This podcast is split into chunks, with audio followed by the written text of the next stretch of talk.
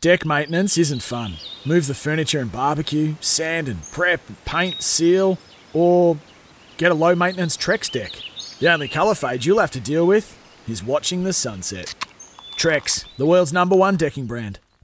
For logbook servicing you can rely on, you need to make the right choice. You need trained professionals who are fully qualified to service your car according to manufacturer's specifications. For real peace of mind and a nationwide warranty, book in or book online at repcoservice.com. From behind the stumps to behind the mic, nothing gets past Smithy. This is Mornings with Ian Smith on SENZ.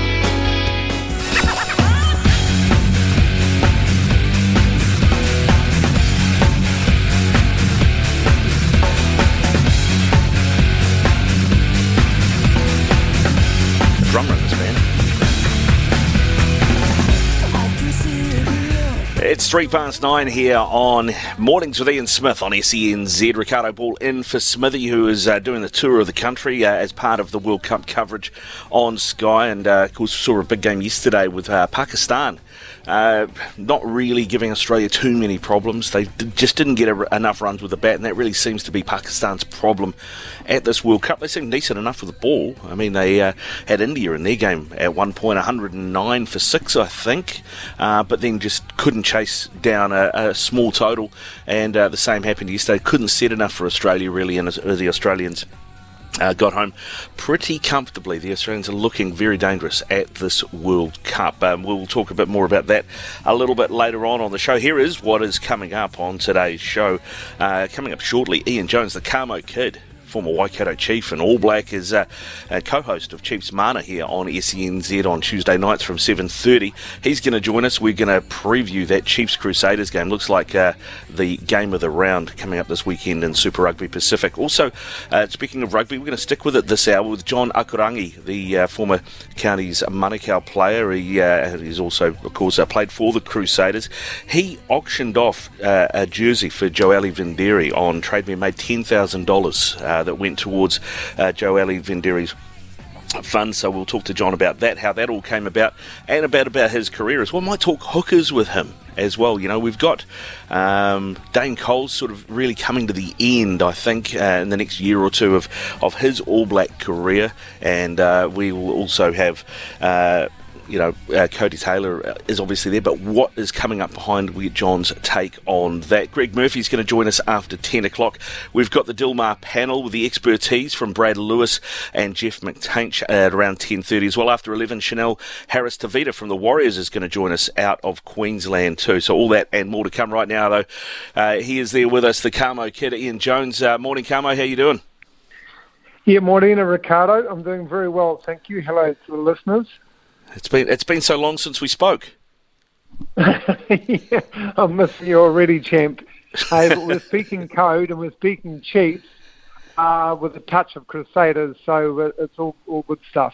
Yeah, mate, it is. It's really good stuff. I'm just, um, you know, excited for this matchup this weekend because and and I know like Kamo, when we talk rugby, we, we tend not to talk past eight, don't we? We, we tend to talk the, the men and the, the men that get the job done uh, for the flash stands out the back. But uh, I mean, you, you look at these two eights, and it's really hard to separate them. I mean, maybe hooker uh, there there is there is an edge for Crus- for the Crusaders, but everywhere else it looks pretty even. Well, Ricardo, you know when you're going down to Christchurch, whenever you take on the Crusaders, wherever there's class outfit, really well prepared, skilled team, you have to front up uh, in that front eight, and more in particular in the set piece, because they've just put the squeeze on you. You know, scrum time squeeze, that field position that they can kind of manipulate. So that line out squeeze, they attack um, the kickoff. So they really do put teams and, and, really just wear them down over the course of an 80 minute period into the set phase. So that's going to be a big, big focus for the Chiefs this week. You know, can they not just get parity, but can they get some domination? Can they put some pressure back on the Crusaders in those areas of the game? Can they manipulate the scrum the way they want it so the backs can then start to attack? So, yeah, absolutely, Ricardo. I mean, we might see some of the daisy pickers um, scoring some of the tries, and we love to see that as fans. But you have to, you absolutely have to be on point, sharp, and spot on at set phase time taking Crusaders. And got to say, mate, I believe the Chiefs can. Well, I mean, we talk about that battle up front, and of course the front rows are a big part of that. But really, the, the, the one that excites me, the battle that excites me, and I know it'll excite you because we're talking your old position, is is at lock, where you're going to probably have Sam Whitelock and Scott Barrett up against Josh Lord and Brodie Retallick. I mean, four of the best locks running around in, in world rugby, let alone New Zealand rugby. Yep, four All Blacks going toe to toe, setting the tone, wanting to get one over their mates.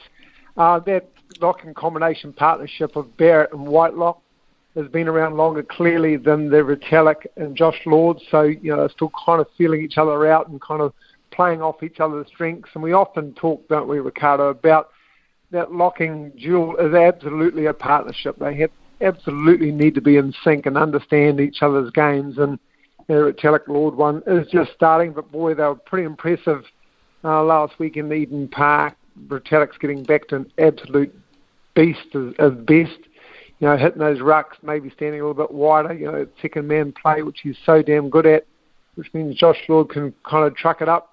If I was Josh Lord, man, I'd just absolutely try and take on Sam Whitelock. He's got to be the, the man I'd want to take out, and and it's an easier said than done because he's an absolute class player, Sam Whitelock. But if Josh Lord can physically, both in the air in a ruck time, take out Sam Whitelock. That's going to be a huge step in the Chiefs' favour. I think the one other big thing in the Chiefs' favour, um, Ricardo, they're not scared of going down there. They've, they've had success down there in the past. I know they lost the final last year down there, but they're in the hunt the whole way through. So that's that, that's a good tick and positive from the Chiefs. But the one sticking point, mate, the one sticking point that they would have been so disappointed with at Eden Park was their kicking game. You know, the exit plays, getting getting away from that press situation. Didn't do it that well. Uh, Blues capitalised, um, and boy, if they don't do it well against Crusaders, they will absolutely punish you, and uh, won't be the result.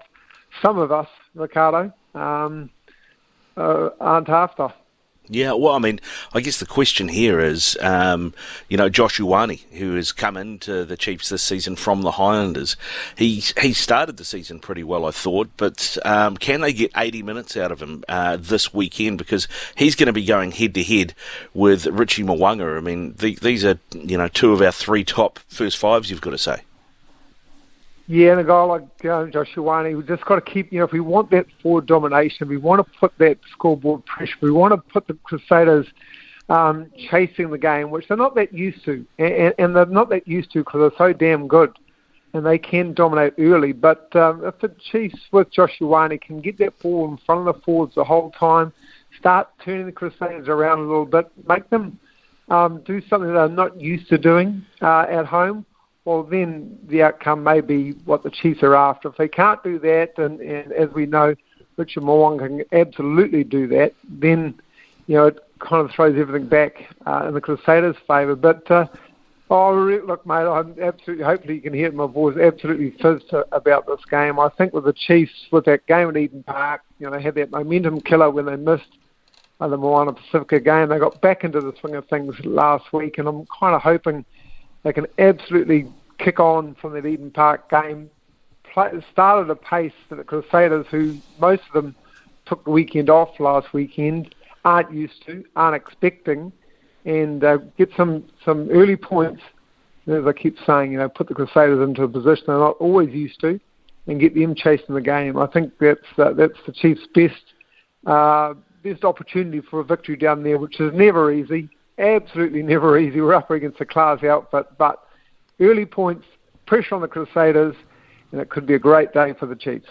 Yeah, well, and I mean, you know, a big part of what's worked well for the Chiefs so far this season is Pita Gus Sowakula um, off the back of the scrum. and he is just an absolute meter eater. Uh, what do you expect the Crusaders to do to counter that? I mean, I talked to uh, Razor on, on Monday night, uh, and all he said was he was glad he wasn't still playing because it hurt just watching. um, but, uh, I mean, you know, we've seen Pablo Matera play six, we've seen him play eight. What do you think uh, Robertson will do? To counter uh, that meter eater for the Chiefs? Well, I guess the best form of uh, is attack. So what uh, Jason Ryan and Scotty Robertson, the, the forward um, players themselves, Crusaders, will try and put so much pressure, both in, in direct pressure but manipulating left and right uh, the Chiefs scrum. So Pita Gus doesn't have that great platform to be able to pick up the ball and go. I would imagine that's absolute first point of contact, and we get going back to that. You know, your set phase needs to be on point. They will contest the Chiefs lineouts, and if you don't have that stable platform, it's really hard uh, to get your game going. So I'd imagine that's number one uh, for the Crusaders. And then clearly number two, um, you got to try and double team this guy when he's running because not only from the base of the scrum, he's making some meters. Ricardo, his timing, his beautiful uh, entry into the back line or his timing off Brad Weber when he's running onto the ball, steaming to get all those yards. It's just so damn impressive. And one on one, I think it's damn hard no matter how good a tackler you are. So I think you'll see a lot because Crusaders are good at this anyway. Uh, a lot of lot of double teaming, a lot of two man uh, players going on Pita Gus, but that only leaves an opportunity somewhere else. Um, if they put two men or three men on, on Gus, it means there's some overlaps and some opportunities elsewhere. Um, so that's exciting news. And the other exciting news, uh, seeing Anton Lienert-Brown back on there, mm. um, coming off the bench. So hopefully he's starting uh, this weekend and, and he can exploit those little overlaps that may just appear if, um, if Crusaders throw huge numbers at a guy like Pita Gus. Well, I mean, potentially we could. You know, we've talked about All Black matchups in the second row and All Black matchups and uh, international matchups in the loosies and at first five. But that midfield, you talk about it. I mean, Quinn Tupaea uh, and um, Anton Lienert-Brown, or potentially Alex Nankivell, who's had a great start to the season, up against you know uh, David Havili and, and Braydon Ennor. I mean, that's going to be a great battle as well in terms of um, controlling that middle of the park and, and and seeing who can get the ball wide to those daisy pickers. Yeah, absolutely. One of the things I've been really impressed with is um, Quinn Tupaea. Such a strong runner. They, attack a lot, it seems, the Chiefs this year in that kind of 10-12 channel. Um, so holding those those two defenders in, and if they can hold those two defenders in, then clearly the the Brodie Retallicks and the Pita Gusses or you know, Shaun Stevensons, if they go a little bit wider like that, have the opportunity. But um, you know that's that that's a nice attacking area. I thought they did that well against Tuivasa-Sheck last week in Eden Park. Uh, the Crusaders, we've got to absolutely respect them as a, as, as a different outfit. We can talk all of these theories and think, hey, this is going to be amazing, Ricardo. If we can get our, our game going and um, certain areas of the game against Crusaders. But they are a, a good outfit, well coached, 1 15. They'll be prepared for what's coming and throw back their own uh, opportunities to the Chiefs. So it's good for us fans uh, to watch it. But this competition and, and the fight for number one and two spot in New Zealand franchise to get that kind of potential home advantage later on down the track. We're talking, you know, a few few weeks away. These these games are crucial. These, these away wins are crucial for a team like the Chiefs. They failed to do that at Eden Park last week. They need to do that at in Christchurch this week. And if they can do that, well then the potential to finish one or two is is right there for them. Now, Kamo, we mentioned him earlier, but I, I, I, want to get your take on where he is at developmentally. I said to you last night that if Josh Lord played like he did against the Blues every week in the Super Rugby season, he would be challenging Scott Barrett for that third locking position in the All Blacks. Uh, you told me not to get ahead of myself, but I mean, where do you think he is in his development, and what does he need to do to be there? Well, he's right at the start of his development. You're talking about Scott Barrett, who's got, I don't know, what he's got, 60, 70 plus, has he? Caps mm. for the Crusaders, maybe more. He's he's well, well further down and a proven uh, competitor at both Super Rugby level and the height of Super Rugby level championships and All Black level. So what Scott Barrett has done in terms of experience, uh, what he can offer to the team, both in the locking position or six cover if he needs to, is well ahead of, of Josh Lord. Josh Lord is very much at the start of his career, and we shouldn't put his name in lights. The guy should just go through his work for the entire season, learning every day of Brodie Retallick, you know, watching videos of Sam Whitelock, how he has tried his trade for the last 10 to 11 years, and then maybe in the future he, he may be a guy we start talking about in the All Black jersey. And that's no disrespect at all to Josh Lord, who's clearly – a big man. We like big men. We need big men in that team to dominate the air. Um, but the guy just needs to go about his work. And, and, and one of the hardest things when you're starting, Ricardo, I think we've seen this countless times over the years, is that consistency. What we saw his performance at Eden Park to do it again this weekend, to do it again the following weekend, and that is his benchmark performance. You know, once you have a benchmark performance, you, you don't want to drop below that. Um, so it's exciting for New Zealand rugby that we have big men. Absolutely fantastic, Ricardo. But um, just just let the man go about his work and, and, and see through consistency and performance where he he finally ends up in the All Black uh, environment. Now, uh, there's a there's a bloke we talked a, a, little bit about last night. There's Tupou Vaa'i, who got the start at six against the Blues. Uh, given the size of that Crusaders pack, do you expect that to happen again for the Chiefs this weekend? Well, I don't know the ins and outs of the Crusader, the Chiefs teams, and where, where they're at with uh, injury and people coming back. You know, I mean, if Luke Jacobson clearly was okay to play this weekend, let's hope he is he'd be your guy who'd put him in the sixth position, you know, proven number six, you know, fearsome in defence, really solid over the ball, giving a better um, linking passing game going. So I guess that's the direction you'd take if he was fit and available. Circumstances last weekend determined that Clayton McMillan uh, put Tupou Vaa'i in that in that sixth position. He did a really adequate job, but once more we just we can't put too much pressure on on a Tupou Vaa'i who, who's moving from a locking position to a sixth position, expect him to be Jerome Kaino overnight. That's just not going to happen. I mean, Jerome Kaino wasn't Jerome Kaino at the start of his career. So uh, if he is going to go into that position, Clayton McMillan will have full faith that he'll do the job at six. He adds some clearly some great height and variation to the lineout, which is which is fantastic. I don't know if he's quite as fearsome um, as we want in a six, but if that's the circumstances, he's the guy that if Clayton McMillan has faith in him, we all should have faith in him. Um, and but once more, just let the man do his do his job. Uh, let's not put too much pressure on him to perform to the absolute height of what we expect to six because he's just starting. Um, but from what we've seen, and every time he's come on the black jersey, he delivers, and, and, and that's a pretty important thing. He will deliver. Yeah, well, actually, you had a text come through here, Kamo, as well, which uh, which is interesting because uh, it was this is somebody that you mentioned last night. Uh, the text says, "Hey, Ricardo, can you ask Kamo, wouldn't Tom Robinson be the ideal AB blindside to combat the big packs of the Boks, the English, the French, and the Irish?"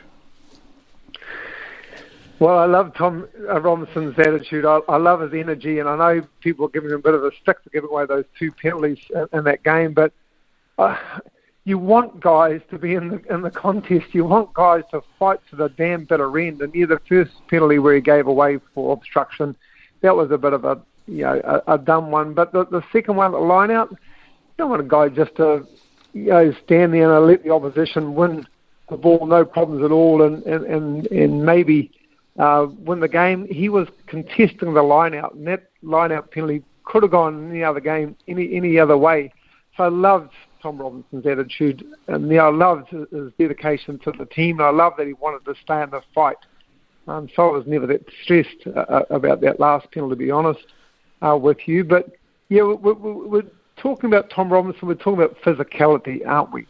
Uh, and I'm not quite sure at this this point in time. I know he's got the energy. I know he's got the work rate. He's clearly got the ticker. There's no no question about that. But has he absolutely got that fearsome reputation and fearsome uh, defensive uh, mindset that no international team is going to go around that blind side. No international team will try and pick up from the base of the scrum because they're going to get driven back.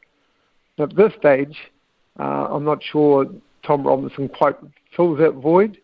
Uh, that's why I'm really interested to see how a guy like Luke Jacobson can fill that void, or clearly an Ethan Blackadder who can do the same. Yeah, he's not quite the uh, the Ginger Kaino yet, Tom Robinson, but we'll see how he how he develops. Kamo, thanks very much for your time today, mate. Really appreciate it. Go well, uh, enjoy your cycle, and uh, enjoy that game this weekend too, eh? Yeah, everyone enjoy the game and go the Chiefs. Go the Chiefs indeed. The Kamo kid uh, with us, Ian Jones at 22 past 9 here on Mornings with Ian Smith on SENZ. Your thoughts on what Kamo had to say? Chiefs, Crusaders, which way are you going? Uh, let us know on the Tempur Bedpost text machine, Tempur and Bedpost like no other. Double eight double three, double eight double three. We'll come back with some of your texts next. Aotearoa. This is Mornings with Ian Smith on SENZ. It's 9.27 here on SENZ, mornings with Smithy Ricardo Ball in the hot seat. Smithy, of course, uh, touring the country with the Cricket World Cup. And uh, you can tune in to SENZ every Sunday from 11 till 12 for Greyhound Racing New Zealand's Dog Speed. This is uh, Greyhound experts Mark Rosanowski and Andy McCook. Don't miss a beat with Greyhound Racing New Zealand's Dog Speed, 11 till 12 on Sundays. Uh, just updating you, there are live Champions League games on at the moment. It is the round of 16, and Bayern Munich uh, hosting FC Salzburg of Austria. This finished one all in the first leg in Austria, and uh, that uh, surprised a few people. But Bayern Munich are getting business done. Uh, Robert Lewandowski, if you were in any doubt about how good this man is, a 23 minute hat trick at the beginning of the first half. Uh, Bayern lead 3 0 at the moment and 4 1 on aggregate, and pretty much have, uh, you would say, put that tie to bed.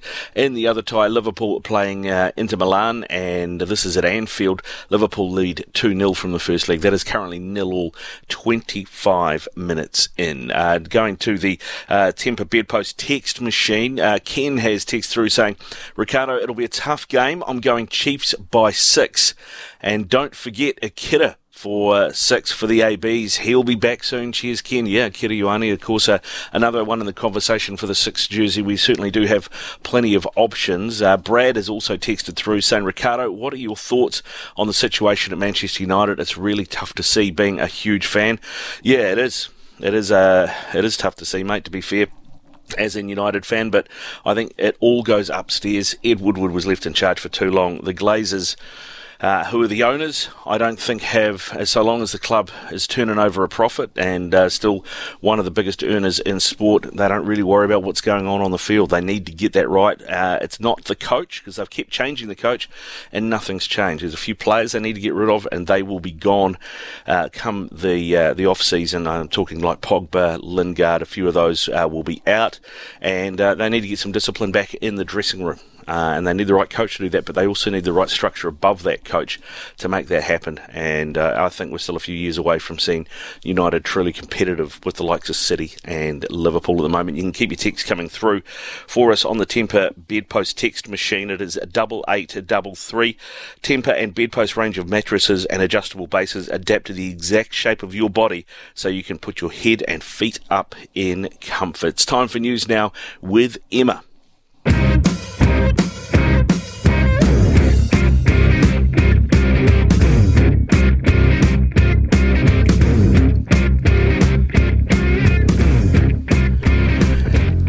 Is at 28 away from 10 here on SENZ Mornings with Ian Smith. Ricardo Ball in the hot seat for Smithy as he uh, treks around the country uh, with the Cricket World Cup as part of the commentary team. Uh, joining us now is a man who's played uh, plenty of games plenty of games uh, as a hooker in uh, lots of teams New Zealand, Māori, uh, Super Rugby, of course, uh, for the Crusaders and the Chiefs as well, and uh, who has recently uh, done a really good thing. John Akurangi, good morning to you, sir. How are you? Yes, good morning. Fantastic. Thank you very much. A beautiful Auckland, sunny Auckland day. Yeah, loving it, mate, loving it. And uh, I, I want to ask you first of all, of course, um, uh, you know, we there's been a lot of talk about Shane Warne in the last week, but you know, it, has been a it's been a, like a, a real one-two, hasn't it? In terms of we lost Inga, we lost Joeli, we lost Rod Marsh, then we lost uh, Shane Warne, and, and, and we've lost a lot of big sporting heroes for this part of the world. Um, and I know that you were. Uh, you know, knew Joeli well, um, and, and you've been raising money for his family, uh, ten thousand dollars for a jersey. How did this come about? Yeah, fantastic. Uh, um, I got a uh, obviously we got the notice that um, um, I heard actually through through a friend who sent me a message said Joeli's just passed, and obviously I was in the middle of of uh, uh, of just trying to uh, uh, understand or, or, get past the situation of Inga, uh, who mm. who 24 hours earlier uh, we got told, um, and then immediately the, that day I received a message from um, from Mark and, uh, and the guy who owned the jersey, and um, and Mark. Uh, Mark offered the jersey uh, to help to bring Joeli home. Um, so from that point there, we kicked into gear and uh, and and away we went. Um, it was just a just a fantastic uh, a fantastic um, donation that, that Mark offered to try to help get Joeli back home here to New Zealand. Yeah, so ten thousand dollars raised. How many bids was that, or was was somebody just come in with a big bid and you know do the whole boom, it's mine? yeah, well, actually, I had, I um, I sort of thought that there there were a couple of people that were going to do that at the last minute.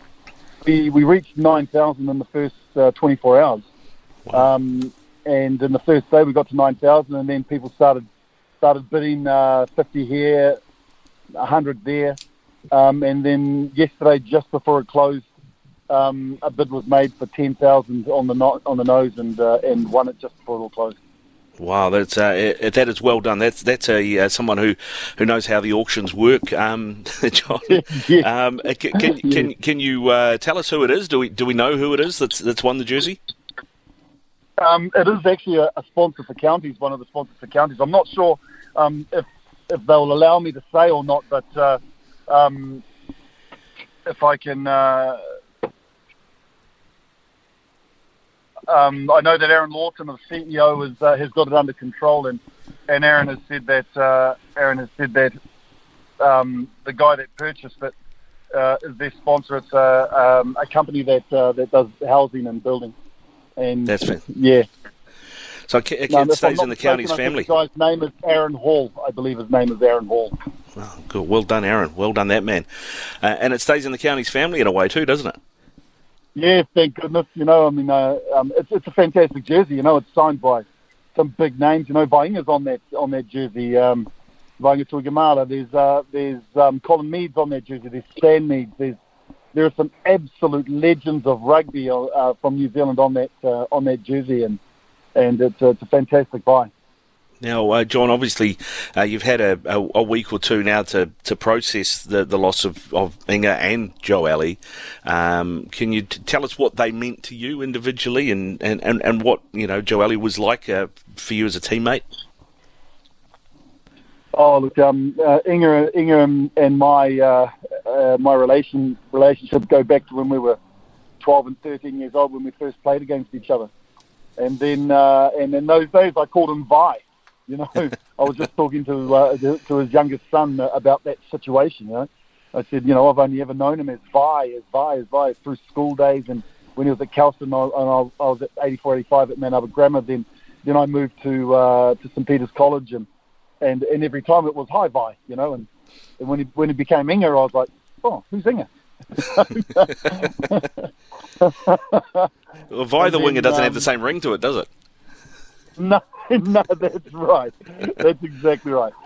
Um, so you know, Inga's a, a fantastic guy. You know, just uh, just uh, you know, really close for many many years, and I think it was a secret friendship that we had because I was obviously a um, a bad boy type scenario, and he had that really good boy image, you know. So, and then um, and then obviously Joeli. Well, Joeli and I played for, for a number of years um, when I was in the in the Blues group for for the 96 team, and then um, and then obviously through those years, and then when I moved to counties, and Joeli's just a, a great friend, a great man, you know, and and obviously you know we we kick ourselves for not actually taking the time to go and see him, but when I when I came back to New Zealand after 20 years, it was one of those stops that I wanted to make, and and I understood he wasn't home, so I was like, okay, well we'll get to him when when he comes home, and then and then I never got the opportunity. So you know, I mean, never put off anything that you think that you, you're able to do tomorrow with people. No. You never know. You yeah, never know. No, that's a that's a that's a great that's a great call actually, mate. That's a great call, uh, John. I know that uh, while you were overseas, you had uh, you had your own health issues as well. If you don't mind me asking, how are you now? Yeah, no, I'm uh, I'm okay right now. Uh, thank goodness. Yes, yes, I did um, the in 2009 my aorta. Um, I had an, an aneurysm um, on the arc, arc of the of the aorta, and I was lucky to survive that. You know, I mean, obviously uh, Inga passed from an aneurysm in his aorta um, they they weren't able to save him, but I was very lucky. Uh, that was 2009, 2015. It ripped again. Uh, 2016, um, they took the entire aorta, uh, abdominal aorta out. So I've got a prosthetic aorta right now, um, and it's uh, and it's working really well, thank goodness. And then in 2019, I had a heart attack. So I've been through the ringers, but I've, I've died three times and survived three times, and and very very lucky, very blessed, and uh, and very grateful and very grateful for my partner Daniela who who helped me through those times. You know, it was uh, lucky. Luckily, yeah. she was there to do that. Yeah, I'm, I'm thinking we should change your nickname from Axe to Cat. Sounds like you've got as many lives. yeah, absolutely, absolutely. Uh, John, of course, a two-year-old team's going head-to-head this weekend on what's probably going to be uh, the match of the round, the Crusaders and the Chiefs. You look at those packs, man. There's, there's not much that separates them, is there? No, there's very little that separates those boys at that level, you know. Um, and I'm, I'm very interested to see who's going to who's going to be solid. And obviously, the Crusaders are, are who they are. They work on their set pieces. They work on um, on the distribution from that point there, and they, they pride themselves on that. So, and then pride themselves again from that point at their at their breakdown. And and if a team can really really upset them, then I think it'll be in those uh, in those in those three phases. Set phase with scrum and uh, line out, and uh, and breakdown from there. It's interesting looking at uh, things. You're talking about your opposition as hooker. I mean, you know, Dane Coles is obviously he's been around for a while now, and I don't know how much longer he'll be running around in an All Black jersey. Codie Taylor's obviously uh, our out and out number two at the moment, um, and, uh, and and and he looks good, but you know he is he's not a, a youngster either. So looking at the depth um, of hooking talent around New Zealand, who do you like? I mean, uh, we've got Samisoni uh, Taukei'aho has had a chance. Asafo uh, has had a chance. Um, Liam Coltman, Coltman a few years ago had an opportunity, but he seems to have fallen out. Kurt Eklund seems to be uh, putting his head above the parapet for the Blues this season. I mean, who, uh, how are our hooking stocks at the moment, and who do you like? Well, I think I've, i think we've got great depth in that position there, you know, and uh, and they've done a lot of great work. They've done a lot of great work over the last um, over the last few years to create depth in a lot of positions and uh, and Hooker Hooker being one of them. Those uh, those two boys, Afatu and those boys that you've just uh, mentioned, I think those boys are really really interesting uh, to to look at and watch. And if they're able to step up and take that next level of play and bring that to their string, I think those boys there are going to be are going to be ones to to lead the way through. But you know, you you never know. Um, New Zealand has this uncanny ability to to discover an, uh, um, a superstar uh, tomorrow type scenario.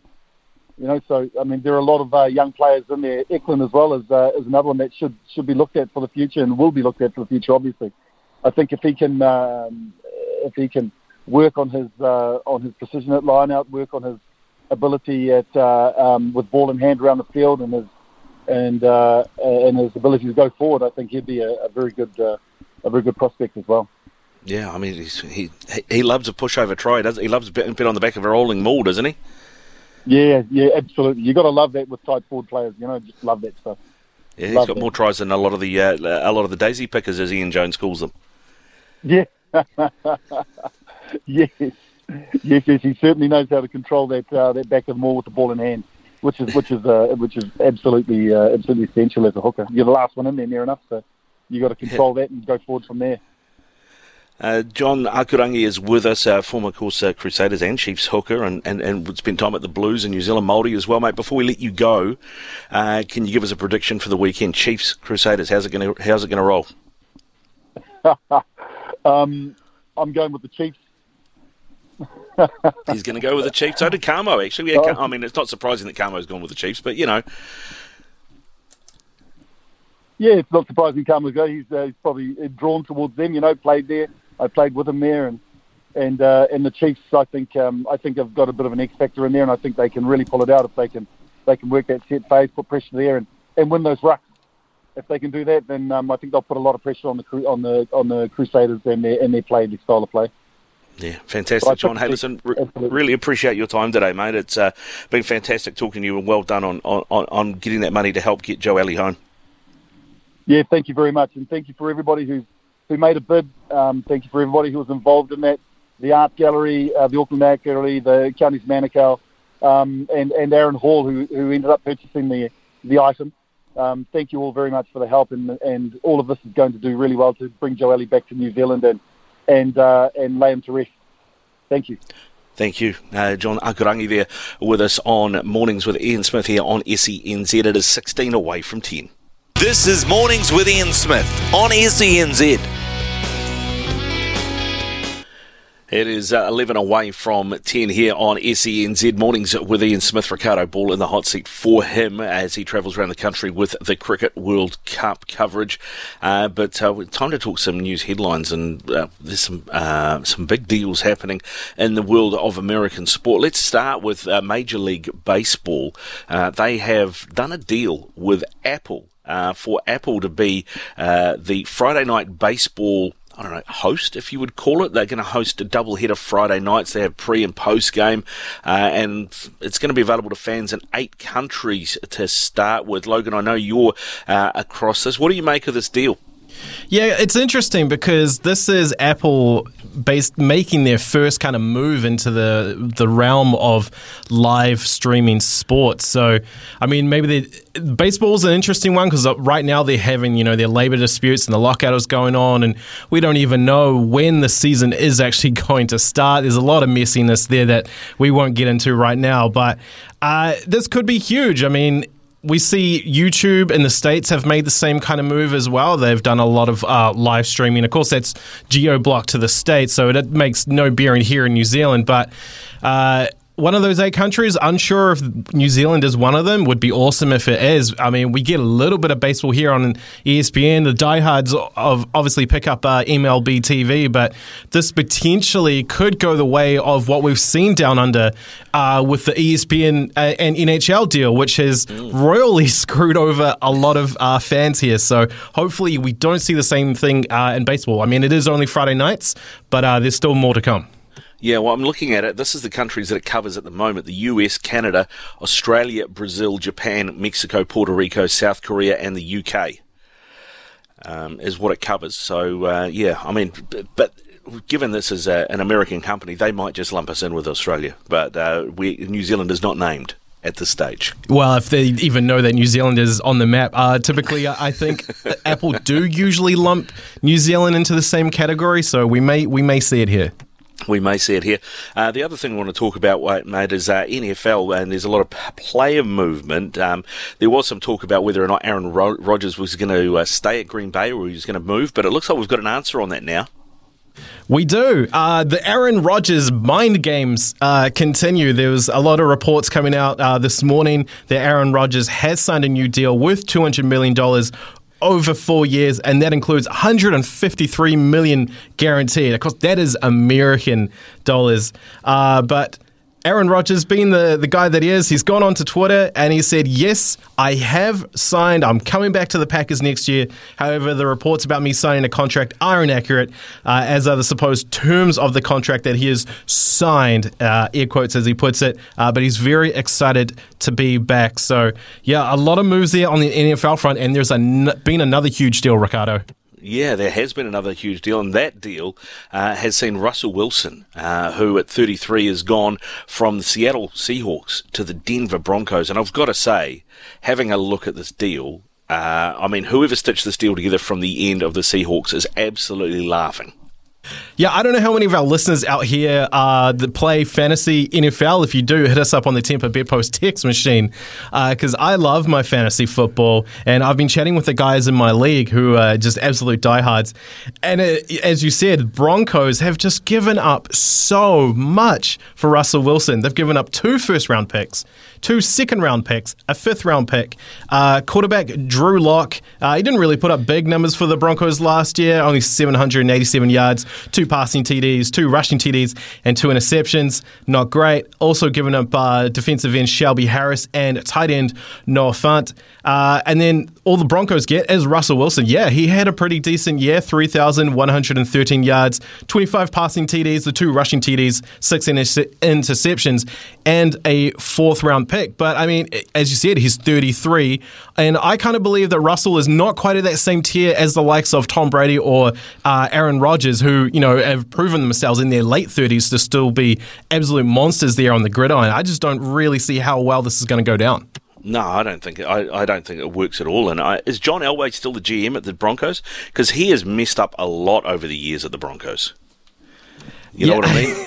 He's a uh, great quarterback, not a great GM. No, and I, uh, I hopefully will see uh, South Park, the cartoon, you know, being based in uh, Colorado, that they'll maybe make some jokes there. Yeah, exactly. Uh, they've done it before. They could well do it. Zeroa. This is Mornings with Ian Smith on SENZ. It's a minute away from 10 o'clock here on Mornings with Ian Smith on SENZ. Ricardo Ball in for him uh, until midday today. Coming up, actually, on the show after uh, news with Emma Greg Murphy, the absolute legend of motorsport, is going to come on. We're going to talk some supercars. We've got the panel with uh, Dilmah T as well coming out and the expertise of Brad Lewis and Jeff McTainch on the way. And after 11, Chanel Harris Tavita from the Warriors is jo- going to join us out of Queensland as well. All of that and more to come for you here on Mornings with Ian Smith on SENZ. From behind the stumps to behind the mic, nothing gets past Smithy. This is Mornings with Ian Smith on SENZ. It's three past ten here on Mornings with Ian Smith on SENZ. Smithy is uh, around the country uh, doing commentary on the Cricket World Cup at the moment. So you got me in the hot seat today, and uh, joining me now uh, to uh, talk motorsport is uh, the man, the legend, the Murph, Greg Murphy. How you doing, mate? We got Murph there. Is he, is he dropped off? He may. He, oh, okay. Murph, Murph's here. Maybe, maybe he didn't like the intro. Of course, he is uh, he is the host of Race Control that is going to be on tonight from eight o'clock with Stephen McIver here on SENZ. Can you hear me now, Murph? I can hear you now, mate. Mate, good to have you on the show. How's uh, how how does it feel getting back into race control with uh, Mr. McIver? Oh yeah, uh, well yeah, so um, people are uh, cranking up. Uh, so uh, yeah, seems to be plenty to, uh, to talk about. Uh, plenty of exciting stuff already happening around the world. Mate, yeah, lots lots happening. Uh, but let, us start close to home. Let's start with the Supercars Championship that uh, got underway uh, in Sydney on the weekend, and uh, a, a, great start for Shane Van Gisbergen. But uh, what happened on Sunday? Oh, oh yeah, uh, it didn't go well on Sunday to start off with for, for Shane. He he actually didn't qualify inside the top ten for the for the shootout on Sunday afternoon. Um, after you know being uh, being very good on Saturday, sort of getting all the um, all the things right, he actually made a, a very strange mistake, uh, which uh, hit him off the road a couple of times in qualifying. Pretty tricky conditions, very wet conditions, and then uh, he uh, ended up I think starting 21st on the grid um, and in typical fashion started to sort of make its way through, but then uh, ended up making another mistake and, and uh, was off the road, uh, which forced a pit stop and then forced a, a, bit of an error in judgment on the strategy. They changed tyres and went for the wet tyre instead of uh, staying on the slick like everybody else, and and uh, was losing time. And then they made another pit stop, made a, had a, an issue in the pit stop where they dropped the car without the wheel on that put him over a lap behind. He was one and a half laps down on Sunday. Uh, and um, by the end of the 300 kilometres, he'd clawed his way all the way back up to uh, to sixth position, which was a, just a absolutely fantastic recovery and um, a real good salvage salvage job on the on the points. So um, yeah, it was an interesting day for SVG, but all around the racing was very good. Uh, pretty mixed over there. The weather, obviously, Sydney's been copping uh, just uh, torrential uh, rain and, and flooding and, and the likes. It actually flooded at the track on on Saturday night after the race on Saturday. It rained and the, and the uh, the pits were actually flooded, so they had to deal with all that on um, on on Saturday and Saturday night and Sunday morning as well. So it was it was a tricky old weekend for everybody. It was a tricky weekend. I mean, given that uh, what was going on in Sydney or in New South Wales with all the rain and the storms and everything, um, was there any thought about either postponing or, or, or moving uh, the meet? No, I don't think so. I mean, I, I think they were watching um, very closely, but uh, I, I, I, I, wasn't um, involved in, in here or didn't hear about anything that uh, suggested that that's what they might have done. But I'm sure they were hoping that was you know that wasn't going to have to happen. Um, but, uh, yeah, it was. Uh, there was moments there where it was uh, questionable if, if they should have been on the track, but fortunately on Saturday night for the night race, um, they didn't have any rain. I mean, it uh, seemed to work out quite well for that one. And then Sunday there was a bit of mix, mix of wet and dry throughout, which actually always makes it pretty interesting. It does, mate. Supercars plus rain is always entertainment plus, isn't it? Yep, absolutely. Yeah, no, no, just uh, it uh, it does add that dimension and, and, and adds that that uh, bit of guesswork to uh, strategy, which you know sometimes people get right, some people sometimes they get it wrong, and and that certainly happened with uh, SVG on the weekend. Yeah, now um, um, uh, was, I think he'd be pretty happy, uh, would Yep. he, post this round with a with a with a win and a sixth? Oh yeah, definitely. I mean, I, I think as I say, that was a it was a, a pretty good salvage job, um, and I and I would say he probably thought he was quite lucky considering uh, there was a couple of safety cars there uh, during that uh, Sunday race, which which allowed him the ability to um, to actually get back, uh, you know, into the race and and you know put himself in a position to be able to pass cars and, and, and finish up in that sixth position. So I'd say he's probably um, yeah, I'd say a bit of a sigh of relief to be honest. Yeah. Now, um, I mean, last couple of seasons we've seen the Ford Mustangs sort of dominate a little bit um, the the Commodores, uh, but it feels like that that is evened up a lot more this season. How, what did you make of Shell V Power Racing uh, this weekend? It didn't go all their own, their way, did it? No, and I don't know. I, I think that everything's pretty even. I think um, you know they were doing a very good job. Anton De Pasquale driving you know, really, really well late last season. They didn't have the best Bathurst. Um, really was a Commodore fest at Bathurst, and but in the the the four back-to-back rounds that were held at Sydney Motorsport Park uh, late last year when the the supercars returned to action. Um, Pasquale was definitely the class act of, of that of those events at that time. Um, so you know he was pretty quick all weekend, couple of podiums, um, which uh, you know was a good, good start for him as well for the for the season.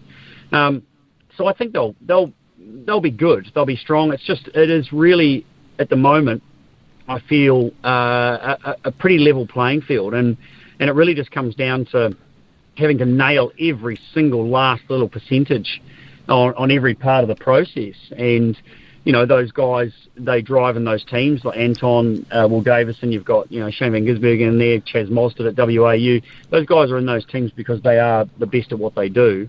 And they extract the absolute most out of out of their vehicles, no matter if it's a Mustang or a or a Commodore. So I, I don't I haven't heard the parity word for a while. I think everyone is is pretty pretty happy with where uh, the two cars uh, sit as far as comparison to each other in speed. It just comes down to the people operating them. Yeah. Wha- What about uh, Andre Heimgartner, another Kiwi in the mix, of course, at Brad Jones Racing uh, this year? He got a fifth in that second race. Um, uh, how do you rate his development at the moment, and where do you think he sits in the in the overall picture? Uh, so quite positive, I think, in, uh, for the, the debut with the team with Brad Jones Racing. He's been really talking up the the enjoyment level there and how well he feels he fits within that organisation. And it's a it is it's you know the a probably finding a better term. I mean it's quite a very family orientated sort of sp- place. You know they they operate out of Albury. Um, uh, at the in, in Sydney there, well, sorry, New South Wales at the right at the bottom on the border of uh, New South Wales and Victoria. They've been there forever. Um, Brad Jones now owns the, the whole race team, Holus Bolus. He uh, took over from uh, took over the whole team from his brother Kim, who was uh, a 50-50 in the operation there for a very very long time. I drove for them years and years and years and years ago. Um, they just you know they they've they're just lovers of the sport. They've um, contributed so much over the years, and and they, create a, a, a really you know tight knit environment, not a you know um, an environment such as a Triple Eight or anything like that, where it's a sort of that factory sort of feel, you know, um, you know the real big dog kind of operation. They they just um, get it done with hard work and hard hard slog. They've never really been a, seen as a as the, a leading team, but um, in the right environment, right person with the right environment, like uh, Andre in there, you know, he's he's going to probably uh, shine, I think, and um, showcase his skills because he's going to be so comfortable and confident. And already out out the at the back of the weekend, he's talking about how um, how good he feels in the car, and and he's already, you know, um, showing some great speed out out the gate. So the next tests clearly will be that if he can continue, you know, that that comfortable, consistent sort of speed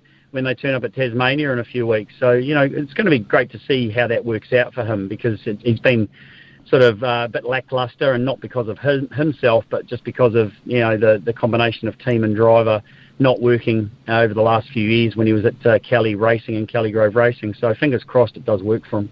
Yeah, fingers crossed indeed. A, a bloke that we uh, aren't seeing too much of this year, uh, he's on a part time drive now, uh, is Fabian Coulthard. Um, I mean, where, where's Fabian's career sit at the moment as a driver? I mean, he's how old is he now? 39? I mean, is he likely to get yeah. another full time drive?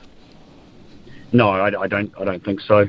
Um, and if he got offered another full time drive, it would be in a team where he's not going to be at the front of the field. So. Mm you know, he uh, he lost his drive at uh, the Penske or DJR, and um, you know ended up at the you know the bottom feeder of the category, which was um, Tekno Tekno Racing, and subsequently that only lasted 12 months, and it was all over, and it was miserable for him.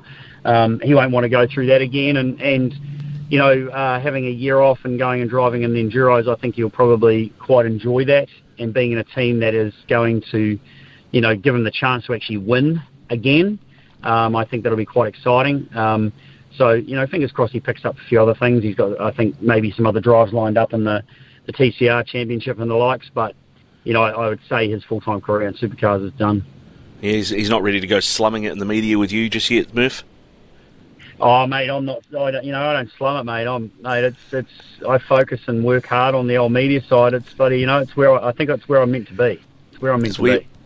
And the, the, the gift, the, you have the gift, mate. You have the gift. Hey, we, we talked about Shell V Power Racing and Anton De Pasquale, Will Davison. Of course, uh, you know both very good drivers, but trying to uh, trying to fill the shoes of uh, one Scotty McLaughlin, who is just setting things on fire wherever he goes. What have what have you made to his start in, uh, in IndyCar the, for his second season? Oh, I mean, I, I struggle to put it into words. To be honest, I mean, he's doing.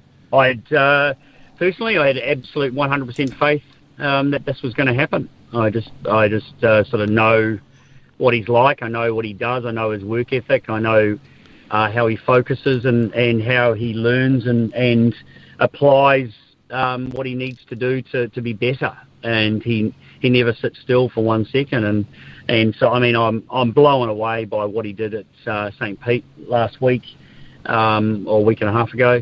Um, just just absolutely fantastic, and uh, so proud of, of, of him and, and, what he's achieved. But um, there's a lot more of that to come. Yeah, yeah, looking forward to it, mate. Looking forward to it. And, and what, uh, speaking of looking forward to things, race control. What what's on the agenda tonight? Well, you know, it will be uh, being that we're on a, a, Wednesday, not a Thursday. It's been a bit of a shuffle around, um, and we're an hour and a half tonight. Uh, there'll be a lot of supercar chat. Um, obviously, um, we still aren't quite sure who we might be able to get on the show just yet. They've been a little bit elusive this week.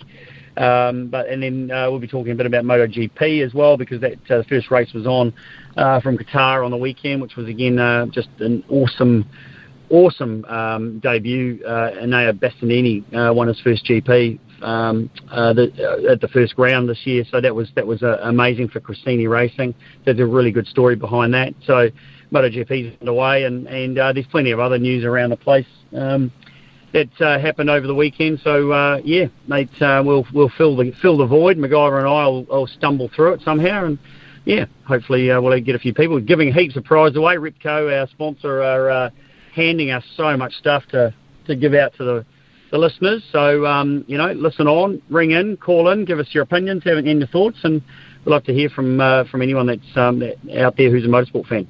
Yeah, good stuff. All right, you can check in uh, with Murph and McIver on race control tonight from 8 o'clock. Murph, thanks very much for your time, bud. Go well and have a great show tonight. Cheers, mate. Talk soon. Thanks for coming. Yeah, we'll do.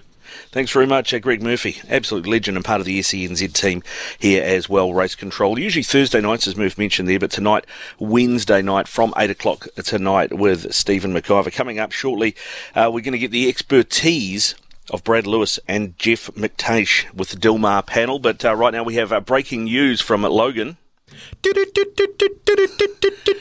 Yes, we like do. It. This just coming in on the newswire, Ricardo. Mike Sandle, uh, the long-standing Black Caps manager, uh, will leave his position at the end of this summer to take on a role of CEO of Taranaki Rugby. Of course, the former New Plymouth uh, policeman is coming back home uh, turned rugby manager, has been with the side since 2011 and is widely credited uh, for playing an important role in the upward trajectory over the past decade. Uh, as manager, Sandle oversaw six ICC Men's Cricket World Cup campaigns, including three World Cup finals, along with last year's World Test Championship triumph. So massive, massive news there. Huge part of that Black Caps uh, organisation. So uh, I've already had Smithy on the line, and he's really keen to talk to him.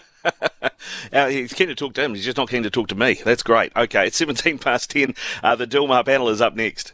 Ian Smith on SENZ. The Expertise Panel, brought to you by Dilmah. Do try it. Yeah, this is the Dilmah panel, and uh, today the expertise come from a uh, uh, combat sport expert, and in fact, all round general sports guy, Brad Lewis, and Jeff McTainch from Sky Sport as well. Good uh, morning, gentlemen. How are we? Great, uh, Ricardo. Good, nice mate. to hear you, Jeff. How you doing, bro? Good, bro. Good to be uh, good to be back in New Zealand, and uh, only just starting to adjust again to the time zones. I've been up uh, about three o'clock in the morning for the past couple of weeks. I don't know how I haven't managed to shake the jet lag, but um, here we are. Yeah, well, I, have got to say, I uh, Jeff, and uh, you know, to, uh, uh, really enjoyed your commentary on Friday between of the Crusaders Moana Pasifika game, mate. I, I actually uh, had to flick Ross Karl a message and go, mate, how how good is McTainch? How long's he been doing this? Oh, mate, appreciate that. No, it was it was great to uh, to be down there in Dunedin. I mean, it was a bit, bit unfortunate. Obviously, we haven't had the crowds at the stadium, so hopefully, uh, you know, we can we can get uh, get some bums on seats and. Yeah, that, I mean that'd be ideal. We've had the uh, the announcement, of course, that uh, they've opened in the Cricket World Cup matches now up to twenty percent crowds rather than ten percent. Hopefully, that uh, um, continues you know, to increase. Uh, yeah, exactly. And I think there was a lot of lot of lot of chat about how they might go against the Crusaders, but I think um, for that first game they they turned up and, and put in a good performance that they can be proud of. And um, I think that says a lot about the Bunnings NPC and the you know, that layer below Super Rugby, just how good it actually is. And you see the likes of Lincoln McClutchie, um, you know, a lot, lot of talk about him over the last few years and that he should have been playing Super. I think he, he, stood up, played really well. So Aaron Mauger can be pretty happy with that performance, I think. Yeah, Levi Aumua's shoulders are made of rocks too. Man, he hurt a lot of people in that game. That was outstanding. Hey, we, will get to Super Rugby in a bit. Let's uh, uh, talk uh, the news that Joseph Parker and Anthony Joshua could meet again. Um, uh, Anthony Joshua said that he's open to a rematch with Joseph Parker. I think there's probably a couple of hurdles in the way of this. Um, one of them potentially, potentially Dillian Whyte. Uh, what do you make of that, Brad? How do you think it would go, mm-hmm. and do you think it'll happen? Well, I know that um, Joe is super keen on Whyte and Joshua rematches. Spoke to him recently about that, uh, and he's kind of in, in lux at the moment. Like uh, he just, no one wants to fight Joe, or no one wants to put their name on the dotted line because he looked so good in his last fight, and now he becomes a risk versus reward situation for a lot of these guys. Whereas, you know, six months ago, um, putting him on your on your list was a good thing. But um, he's got such a high ranking now, and he's such a dangerous opponent that a lot of guys don't want to fight him. So I know the Joe Joyce fight was pretty close to happening, but it looks like that's fallen through for Joe as well, which is really unfortunate. Um, and I've spoken to Joe about the the Joe Parker thing, and he, he felt that you know he's watched that fight back several times, as probably a lot of us have, and he feels like he didn't leave everything he had in, in the ring, whereas Joshua probably did. He was out thought, out coached, uh, you know, outboxed in that fight. And I think the Joe that we've seen, he's improved, and I feel like Anthony Joshua maybe has has decreased a little bit. People have figured him out. He's very robotic in his in his he's a very systematic fighter, very uh, you know technical, very robotic in, in the way that he goes about it. Um, so a little bit of dynamic dynamic um, offense can sort of undo him as we saw in the Usyk fight. So yeah, I th- look, I think the second fight will be a lot closer than the first fight. Joshua still has that knockout power, but Joe's got as good as chin as anyone in the division. And if this fight does happen, it, w- it would be it would be a great thing. We know Dillian Whyte's going to probably fight Tyson Fury uh, coming up, and um, with Usyk now potentially on the shelf for. I mean, he he said he's putting boxing on the back burner, so it, it could be a long time before we see him. So yeah, um, it, it could happen. Um, it's just interesting that you know, I talked to Smithy about this a couple of weeks ago. War does strange things in sport, and it could totally, you know, um, turn turn around the whole entire heavyweight division with Usyk on the shelf for however long he decides to take off. Yeah, I mean, you say war, and I mean, that's looked like uh, what Parker Chisora 2 was. It was a war. I mean, Joe Parker talked mm. to me a, a, while ago about uh, the difference training with Andy and Tyson Fury was that, you know, the thing that they want to do when they get in the ring with someone is they want to hurt them. They don't just want to box them, they want to yep. hurt them. And I think that that maybe is rubbed off on Joe. We saw more of that against uh, Chisora in the second fight. Jeff, what about you? Where are you on this one? Yeah, Brad makes a good point. It's uh, it's hard to say which way uh, this will go for Joseph. I think he he's certainly improved as a as a boxer um, over the last couple of fights, especially with with uh, with the Furies being in camp with them. He said it himself. He's he's a different boxer. You know, John Fury. Um, you know, is, is sort of I guess coaxing him out of his shell a little bit. He said himself that he he was perhaps a wee bit defensive, too defensive, and that. Uh, that fight against Anthony Joshua, um, but over the last couple of fights against such a, a rugged, um, you know, boxer as, as Derek Chisora is, um, you know, Joseph showed that not only is he able to go toe to toe with someone that's so respected in the division for 12 rounds back to back, but also um, show us a few of those bombs that perhaps he'd be keeping away. So, yeah, it's hard to say um, what might happen. I know Anthony Joshua was keen to fight him. Um, it, you know, if, if, if it did happen, it'd be great for Joseph. I think he's a he's a, a much more improved boxer than he was.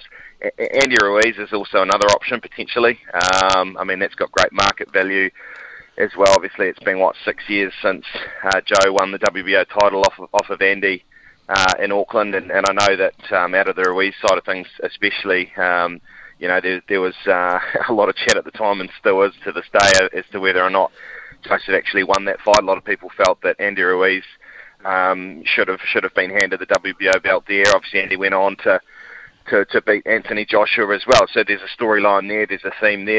Um, I think for for um, for Joe, it's just staying warm, staying busy. But um, yeah, I think Andy Ruiz is a possibility, but um, we'll just have to wait and see. Uh, again, I think the best thing for Joseph at the moment that he's got um, a great team behind him in the Furies, and um, yeah, I think there's good things to come.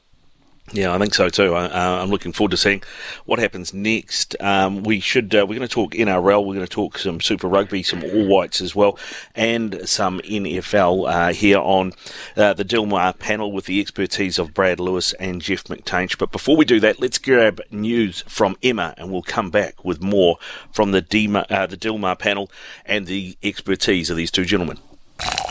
The expertise panel, brought to you by Dilmah. Do try it. Yeah, 29 away from 11, and the expertise of Brad Lewis and Jeff McTainch with us on the Dilmah panel. And, gentlemen, the NRL gets underway tomorrow night. We've got the Panthers taking on the Sea Eagles first up. Uh, I don't know about you, Brad, but I'm Sea. I'm all over the Sea Eagles. I got on them at $2.30. They're now into $1.80, and I think. Uh, not only Nathan Cleary not being there, but no Matt Burton, no Kurt Capewell, uh, no Brent Naden, no Paul Momirovski. They've lost a lot of depth. They they have, and uh, like with Manly, Rick, I just kind of kind of feel like it's the like you know that's their year, right? Like Des has done you know, if you look at their their progression in the last sort of three or four years, I mean, before Hasler came back from the Bulldogs, they were, you know, almost cellar dwellers of the competition, and you know, he's done wonders for Daly Cherry Evans, really turned his career back on the right path. Obviously, if Tommy Turbo stays fit. Um, that he's going to be a danger. Jake Trbojevic, they've just, you know, young Schuster looks to be a really good prospect. I actually like Manly for the whole entire competition this year, lads. And, um, you know, I'm not a not a Manly fan by any means, but was just I, I felt they were you know, one or two steps away from from potentially um, achieving that last season. And and you're right, Penrith are still going to be a very very good side when they have all their players uh, on the park. But yeah, um, I, I really like the Seagulls in this game, and I really like Manly for the entire competition. What about you, Jeff? Where where are you on this game and, and, and on the comp? Who do you like? Yeah, I mean it's it's uh, it's foot of the mountains. First up uh, for the Seagulls. I mean, it's um, it's it's going to be a tough one for them. I mean, I know that they haven't got all the all the personnel on board for, for the first up game. Obviously, Nathan Cleary as well, but I mean, they're going to be they're going to be still, I think, one of the sides to beat. I mean, I know there's been been influx in and out um, for for the Panthers, but um, they've still got, um, as far as I'm concerned, that core. And, and when you've got a guy like Nathan, who who, who you know, when he gets fit and, and gets right. They're going to be a, a tough side this season. I think the Warriors. I know we're we're looking ahead to that one uh, against the Dragons at Redcliffe. I mean, it's been it's been such a tough tough time for for Brownie's team uh, being away and uh, being away from New Zealand. But I think for, for another season uh, for them, especially, that's going to be an interesting one. And obviously, Shaun back on board uh, running things around with Reece. Um, I'm, I'm really excited um, to see what they can produce. Uh, but no, it's going to be a fascinating, fascinating opening round. It's, it's one of those. It's the round, isn't it, where you, you start to see, um, you know, in the off season uh, where some of the transfers, uh, just just how. You know how the teams uh, how the teams settle uh, and, and go go into the season. So yeah, first couple of rounds of the NRL uh, this year, I think it's going to be fascinating, and uh, looking forward to to that first game. Yeah, what, what's your what's your pick of game of the round, Brad? Uh, I love the opening game. I mean, um, you know, you look at the schedule that that stands out. Uh, I think Roosters Knights is going to be a really good contest. Uh, be interesting to see if the Broncos are going to be any better. They've recruited really well this year. Um, the Rabbitohs are obviously going to be a very, very good side. Um, there's a couple of a couple of good games. The Titans and the Eels as well. The Titans uh, talked a big game had talked a big game in the off season. They had a, they had a reasonably good season last year, um, and the Eels are one of the competition favourites. And of course, we want to see how the Warriors go as well. So, and also a big weekend for Michael Maguire. You kind of feel like he's what got three or four weeks potentially to, to get the Tigers uh, running forward. Otherwise, he could be facing the Axie. I think he's the favourite to be the first coach sacked this season. So. Uh, it's um it's exciting. I love the NRL. I love that it's it's, it's back and uh, yeah, and on Sky Sport of course, and I'm looking forward to it. Yeah, indeed. I mean, if you've got three or four games to save your career or to save your job, you don't want to be playing the Storm first up. Let's be honest. Uh, but uh, let's talk. no way, um, let's talk game of the round uh, for Super Rugby. Uh, Jeff, I know uh, you'll be all over this, mate, and, and, and I don't think you can go past that uh, Crusaders Chiefs game, mate. Particularly those two packs. I had Kamo on earlier today. he's just salivating at the thought of Retallick and Lord going head to head with Whitelock and Barrett. Yeah, it's amazing. I mean, it's it's hard to think that last week the Crusaders had uh, had a couple of second rows in there that don't usually run out for them, and, and Quinten Strange and Mitch Dunshea, and they'd rested the Scott Barrett, the captain, and and Sam Whitelock. Uh, mate, they can run out a D team, can't they, and still be st- solid any day of the week. I'm really impressed with how that Chiefs pack's going. Look, last week against the Blues, uh, a tough Blues pack. I think Sam Cane uh, really stood up as well. I think he's coming back into some good form, uh, saying, "Look, I, I want to be uh, in that All Blacks mix, um, you know, come come mid year." So, uh, I mean, the Crusaders. Um, the Crusaders backline, I think, with Richie Mo'unga coming off the bench last week, um, are showing that, um, that they're going to be scary, really scary. You think about Will Jordan, uh, the form he's in at the moment, um, yeah, and, and just the balance for Scott Robertson. He's he's just he's blessed with so many riches in that team. I think for him it's going to be um, I think that the, the, the challenge for Scott Robertson is, is which team to pick each week, and I think he's going to have to get some sort of consistency around that and, and how he wants to select because he has got players, um, he's got third choice players that other Super Rugby teams would love to have starting for them. So uh, that's going to be, um, yeah, it's, uh, it's going to be a fascinating battle up front uh, in, in the locking department. I think Ethan Blackadder last week, mate, he he has, uh, yeah, we talk about the answer at six a lot in New Zealand rugby, who, who, who we want uh, on the blind side flank for the for the All Blacks. And um, I know there was a lot of chat, and rightly so, about Liam Squire for a long time. And having having a scary body uh, in that jersey, and, and Ethan Blackadder, he he is just playing some unbelievable rugby out of his skin. So that's going to be a, a heck of a challenge. Um, the other game I am looking forward to seeing, seeing how it unfolds. The Highlanders, Tony Brown side, really need to get something going. They've been a wee bit out of sorts. Um, I know they've had a couple of injuries and guys not right, but um, you know, they come up, up against the Blues side who, um, who last week got out of jail. I don't know, uh, Tom Robinson will be uh, would have been uh, breathing a huge sigh of relief after giving away a couple of penalties. But uh, no, the Highlanders need to get things right. But certainly a fascinating round of super uh, coming up this weekend. Yeah, very much so. And uh, uh, Brad, of course, you've seen a little bit of RTS. Uh, unfortunately, he's got a bit of a shoulder injury at the moment. Mm. What have you made of his transition to uh, to Union? Well, aside from that uh, one moment in the Hurricanes game, I think he's done everything that's been required of him. We haven't quite seen the sizzle of of uh, you know like of his rugby league sort of uh, attacking play. But again, he's playing at second five eight, and, and you're not going to see that a lot from a second five eight unless he can get in space. But you know, he's missed what one tackle in, in two games. Uh, I think he's done a great job defensively. and he'll just he'll just ease into it uh, once he recovers. Uh, I hope I hope Jeff's not calling the Highlanders Blues game because it's going to be really unfortunate to, to hear him, you know, like sort of cry in the commentary box as the Blues are piling on 40, 50 points on the on the Landers. Uh, so I, I hope I hope I hope Ross has made the decision to pull to, to pull Jeff from that game. Mate, yeah, you're, uh, you're, lucky, mate. I'm doing the Crusaders Chiefs, so you're uh, yeah, you're, you're off the hook there. Cracking. Yeah, I was, was going to say they might be able to sell the I couldn't agree couldn't agree with Jeff anymore. Ethan Blackadder, I've got a man crush on that human. Uh, he's he's an unbelievable rugby player, and, and I think he you know he's he's got All Black captain written all over him as well, potentially as well um, down the line. Uh, and yeah, uh, just great to watch the progression of that of that guy. Um, so I think the Crusaders done a really good job not not exposing him to too much rugby um, over the course of the last couple of years, sort of bringing him into the team, and the All Blacks the same. And uh, and yeah, looking forward to, to, to that game. It's going to be a cracker.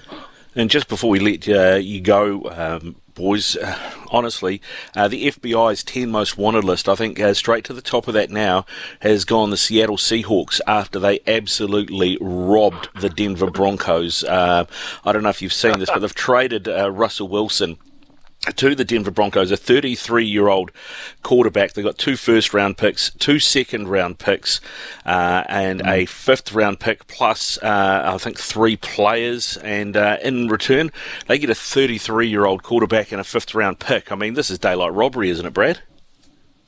It is, but when you consider the Broncos were willing to, you know, sort of throw the bank at Aaron Rodgers, who, I mean, uh, Aaron Rodgers is probably with with Brady going the best quarterback in the competition. But uh, yeah, look, um, I think it's a bit of a desperation move from Denver with they missed out on Aaron Rodgers. What the sort of trade went through an hour after Rodgers had announced his um his he's staying at Green Bay. Uh, it's interesting. Russell Wilson's such an interesting case because he was um, a ridiculous coaching call away from winning back-to-back Super Bowls and being in the you know and and Seattle lost a lot of players off the back of that competi- uh, that that Super Bowl um, a couple of years ago, and they haven't really recovered. And Wilson at the time was considered one of the best players in the league, and you know he's he's kind of held Seattle on his back for the last three or four years, and and and you wonder now this is obviously a reset from the Seahawks.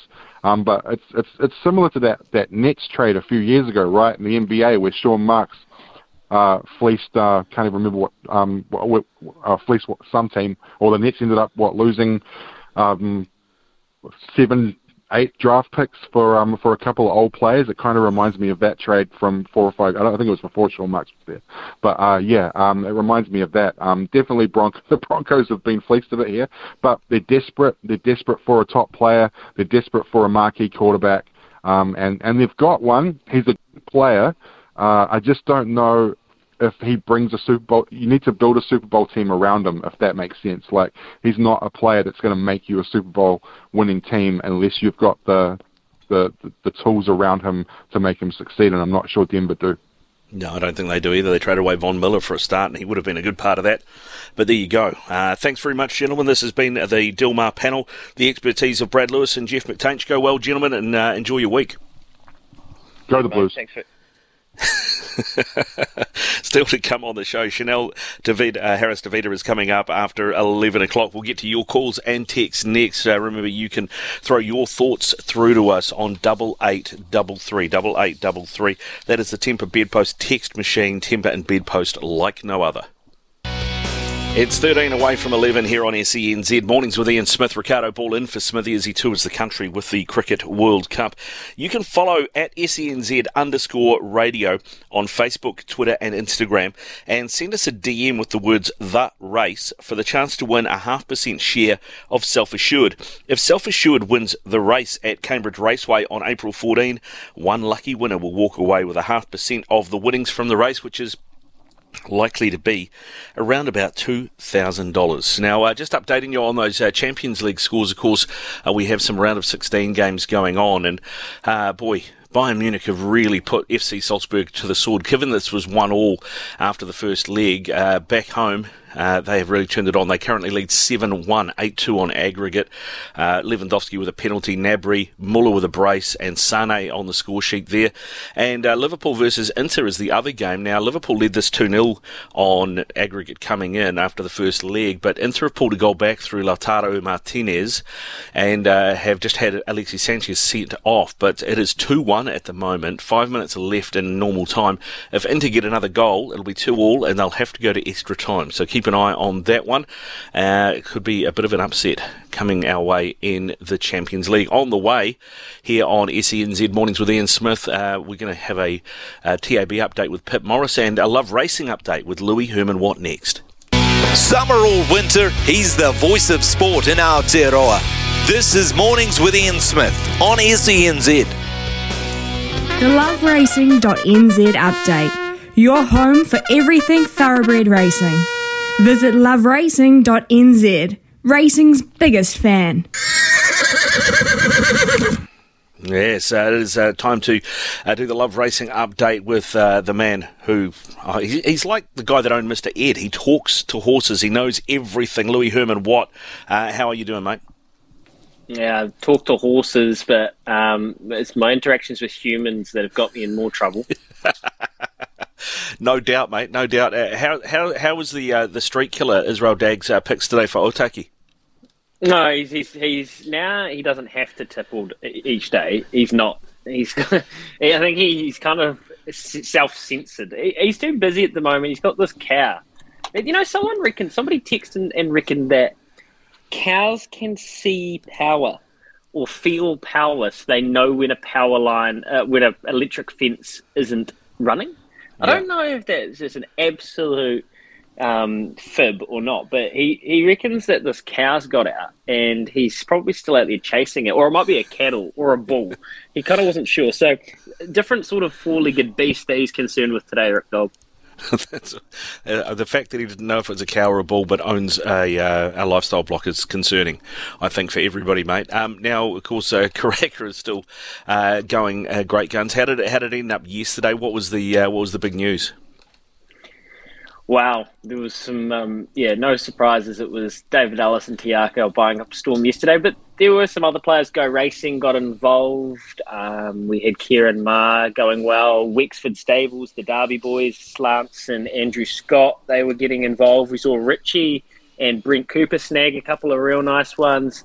Um, the selling was strong again. I'll, I'll be interested to see all the stats about the clearance rates. And, and book one finishes today it just feels watching it that the clearance rates might be slightly down, and I could be talking absolute shite. So I won't go too much into, further into that. We'll wait till we see the statistics that um, Andrew Seabrook and the team at New Zealand Bloodstock put out. And we might even try and do an interview with NZB tomorrow, see if we can p- pin someone down and work out exactly what's going on. But there was a huge highlight on day two, and was the full sister to Unforgotten out of Fastnet Rock uh, by Fastnet Rock um, and it was put up by Curraghmore and bought by David Ellis for $850,000. They're calling it the filly of the sale, the deep pedigree page, and proven, very, very proven relatives, and just perfectly conformed. So watch out for that filly, the full sister of Unforgotten. She's going to be a star. Yeah, all right, mate. And uh, before we let you go, uh, give us a uh, give us a tip for Otaki. Uh, you're going to go race for the uh, El Cheapo Cars Handicap. Oh, there's a, there's a couple I like the look of in there. Prince uh, of Doon with Jonathan Parks and Lisa Allpress on All in Blackberry. I mean, you'd be looking at those two.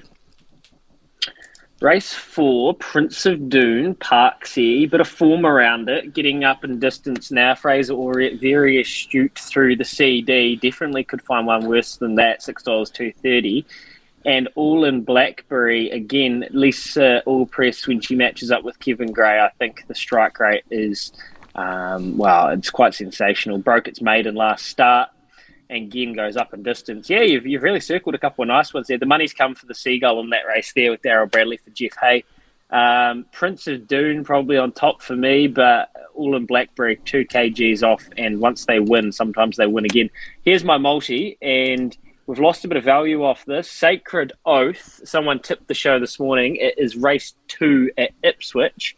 Um, sensational work finding that one, but it's a dollar thirty. It's coming from a dollar fifty when we tipped it out this morning, so it's a dollar thirty. Ideal in race five at Otaki uh, for Alan Sharrock. Very smart Waikato stud.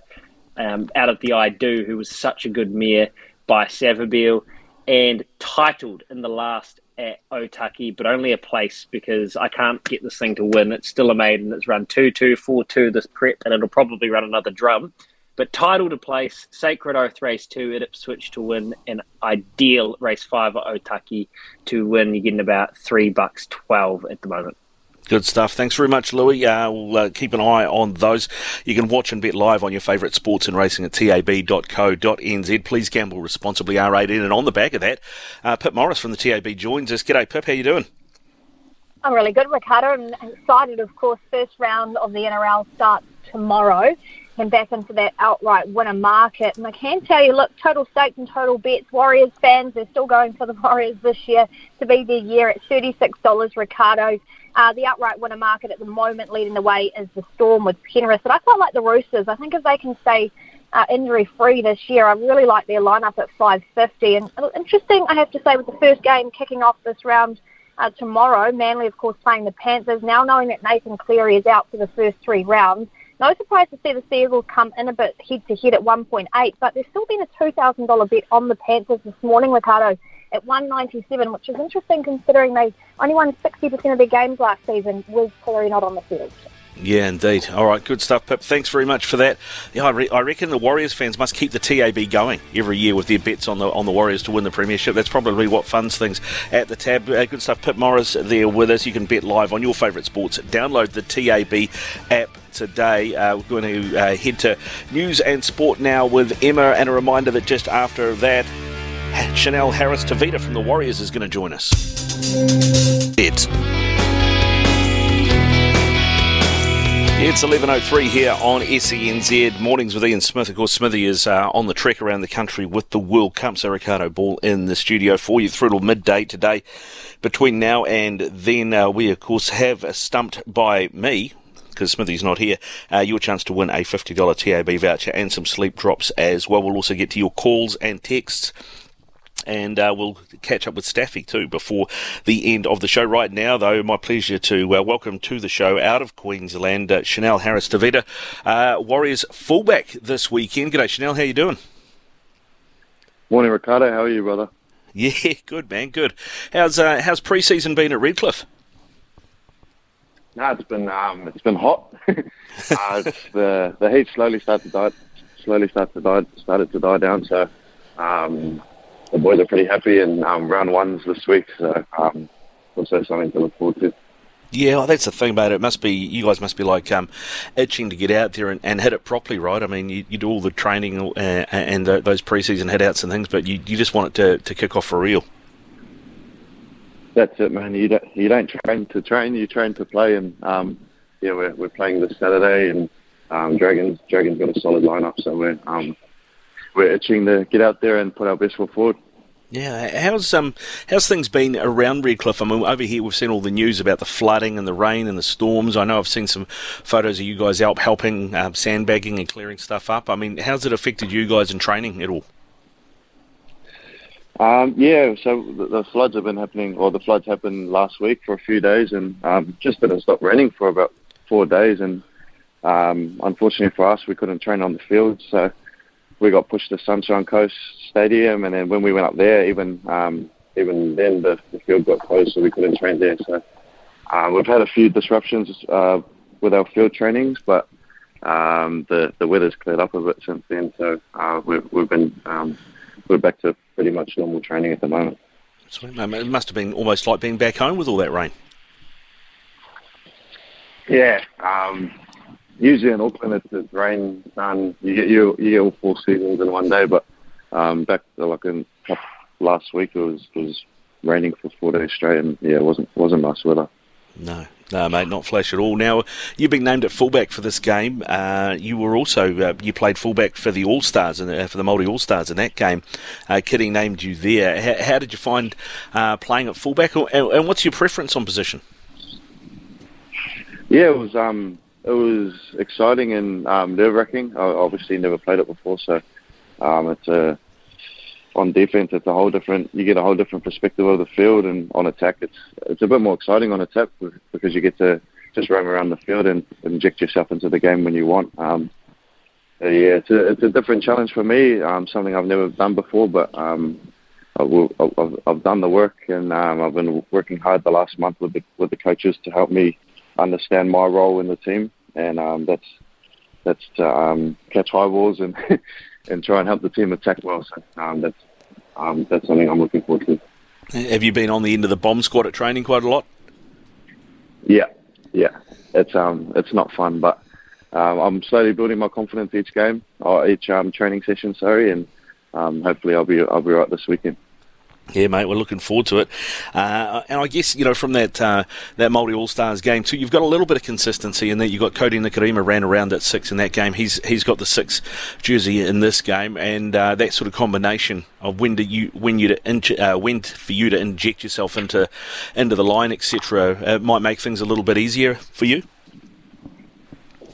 Yeah, well, I've been, I've been playing for Kodi for the last couple of years. I, I sort of know what his, his strengths are, and um, I just try and play, play off the back of him. And uh, when he's hopefully he's running the ball this weekend because that's that's his strength, and I'll be I'll be sniffing around the ruck and around him, and um, be trying to capitalise on any opportunities that that present um, that, that get presented to me. Yeah, I mean, there's there's a lot of uh, lot of competition this season, and and the halves. Obviously, Shaun's back. Uh, you know, obviously there's yourself, there's Kodi, and Ash Taylor's in, in the mix as well. What's it been like having uh, somebody uh, like Ash in in the uh, in the club? Yeah, Ash is uh, he's, he's got a lot of experience behind him. Um, he's um, he's got some old hips, and that, that's probably his only downfall. But um, other than that, he's a he's a great guy to have around the club. Um, he's definitely um, starting to find his form at training, and um, he's he's a good person to be around. So I'm, I'm just picking. I'm actually the least experienced half out of all of them. So I'm just picking everyone's brain at the moment, and I'm trying to make myself a better player. He's got the old man's hips, mate. Does that mean you're going to beat him in a dance competition? I reckon I'll beat him in a dance competition regardless. nah, joking. Nah, he's he's all good. He's all good. That's good, mate. That's good. Hey, listen, you got you mentioned St George earlier. You got them this weekend. I mean, they've had a real overhaul, uh, haven't they? In terms of um, personnel, it's it's quite a Mm. different looking side from last season. Uh, you guys must be quite confident going into this because usually it uh, takes teams a little while to settle when they've had this many changes. Yeah, um, well, we, we've actually had a couple of changes ourselves, which is which isn't an excuse, but um, it's, I think it's something to look forward to. Dragons, they, they had two solid trials, and we, we- didn't get to have our second trial, which was unfortunate. But um, we, we're backing our skill and our and our strength, and um, yeah, I'm, pr- I'm pretty confident um, that we can go out there and put our best foot forward this weekend. Um, yeah, Dragons, they they got a lot of um, talent in their squad, young talent, and they've got a few experienced heads with um, Ben Hunt and the Bellin leading them around. So um, it's going to be it's to be tough this weekend, but um, that's that's what we, that's why we train. And you, you, you've seen a combination, uh, Rocco Berry and uh, Viliami Vailea. Uh, you know, it's quite young, quite green, uh, but Viliami, man, he's got some size on him. You, you can put that man, uh, uh, that, that's a guy that can break uh, break opposition lines for you. How's he been looking at training?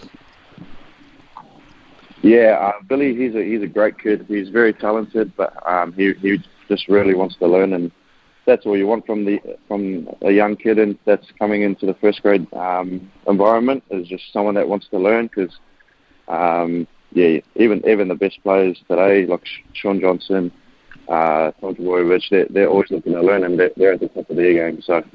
Um, I think Billy's got a bright future ahead of him um, as long as he keeps working hard and um, yeah, he's got he's got all the talent in the world. So I'm I'm excited for him. Yeah, I'm excited to see him go. Uh, going head to head with Moses Suli is going to be uh, is going to be fantastic too in that game. Um, uh, now you've you, you're based at Redcliffe for the season. You've obviously been based there for a little while now. How's it feeling? Is it kind of feeling like home? Um, a little bit. Uh, it obviously um, not the same as back in Auckland because all, all my family and friends are back there, and um, I'd, I'd love to go and see them. But um, for now, Redcliffe, like uh, you can't really complain. Brisbane's a nice city, which is only 20 minutes from Redcliffe, and um, I think the boys are pretty settled in now. Uh, we we've committed to being here for the season, uh, so that certainty around our living situation makes it makes it easier for us to just focus on our jobs, and that's to win footy games. Yeah, winning footy games is what we want you to see back here. Of course, uh, I was just uh, talking to um, a couple of people about the season and, and about the you know the, the, the Warriors and the expectations that are always on you guys. Being not just a one team town, but being a, a, a you know a, a one team country here in New Zealand as well. Does that bring added pressure Mm. to you guys, or is it something now that you're in Australia that doesn't really affect you so much? Um, I think it's more more of a motivating factor for us. Um, we we want the whole country to get behind us, but that we know that the only way we can get their buy-in is by us performing on, on in the weekend. So, um, like I said before, we, we've worked really hard on our game and focused, uh, invested our time and energy into things we can control, which is our um, our our work ethic at training and um, our, our recovery away from the field. So that's going to put us in the best position to perform this this weekend and um, this season. And the more consistent performances we can put together, the um, the more buy-in we'll get from hopefully the whole country. Now, Chanel, there's been a bit of talk about uh, you looking around and seeing where might be best for your career, the next step for your career. Um, if I'm talking to you in a Mm. year's time, all going well, which club will you be playing for? Um, I, I couldn't answer that myself, brother. Um, I'm, uh, obviously, something I need to um, consider moving forward, but um, for now, my focus is on this season, and I reckon if I play my best footy and reach my potential as a player, then um, everything, all that contract talk will um, take care of itself. Yeah, well, fingers crossed, mate. Fingers crossed, because uh, yeah, looking forward to it, and love seeing you running out around in a Warriors jersey. Hey, before we let you go, of course, so we've got the opening game tomorrow night. I, I imagine you guys will get together as a team to watch that. Uh, the Panthers up against Yeah. the Sea Eagles. Um, uh, how do Yeah. how do those nights usually work for the team, and, and what's your pick? Um, nah, so we'll, we'll probably get together with a couple of boys, have a feed, and um, watch watch the game. We're we're really excited that round one's here, so um, it's a pretty pretty special day um, for, all NRL players, to be honest. Um, I'm backing I'm backing Penrith. Um, my boy Sean O'Sullivan's um, got the got the call up to fill in um, fill in the role because Cleary's out for the first few weeks, so. I'm hoping he does really well and, and leads the team around the park and gets the result. Yeah, good stuff. All right, Chanel. Hey, listen, man, thanks very much for giving us some time. I really appreciate your time. And best of luck for the season to you and to the team as well, mate. Uh, we're rooting for you back here. Thanks, Ricardo. Appreciate it, bro. Thanks for having me on. Nah, anytime, man. Uh, Chanel Harris Tavita there joining us out of Redcliffe from the Warriors. Of course, uh, the Warriors get their season underway this weekend. Uh, all the NRL getting underway this weekend. And if you're a, uh, a leaguey, man, uh, it is a great time of year, isn't it, for the uh, watching the NRL kick off. Looking back at it now, the or looking forward, I should say, to it. Uh, to this round, the Panthers $1.97, the Sea Eagles $1.80. Just a reminder, there is no Nathan Cleary. And, you know, for mine, uh, I know Chanel there was uh, tipping the Panthers because uh, Sean Sullivan is uh, running around in the uh, seven jersey for them. But uh, I, I look at it and you, the depth that the, the Penrith Panthers have lost, I, I think it could have a, a, a big effect. I mean, this is uh, the team list here, okay? So you got Tom Trbojevic at fullback, Jason Saab and Reuben Garrick on the wings. Jason Saab, if you're playing fantasy NRL, he's a get. He's a get. He's cheap and he will score tries in this team. Brad Parker and Morgan Harper in the halves, uh, sorry, in the centres. The halves pairing. I don't know if there's a more experienced halves pairing in the NRL. It is Kieran Foran and Daly Cherry Evans. Uh, the forwards, former Warrior Toff Sipley and uh, Martin Taupau. The props, Lachlan Croker, uh, who's come down from the Broncos, is at hooker. Uh, Olakauatu and Ethan Bullemor, who's also come down from the Broncos, are the second row. Jake Trbojevic is the lock, and off the bench, another former Warrior, Karl Lawton, Sean Keppie, uh, Taniela Paseka, and Tolutau uh, Koula. That is uh, the Manly side. And then you look at that and you think about those names, but you look at Penrith and who they are missing. Okay, so Dylan Edwards is fullback, Charlie Staines and Brian To'o are the, the uh, wings. Izack Tago and Stephen Crichton are the centres. Jarome Luai in six. Sean O'Sullivan in seven. Uh, the forwards, Moses Leota and James Fisher Harris are the props with Apisai Koroisau at hooker.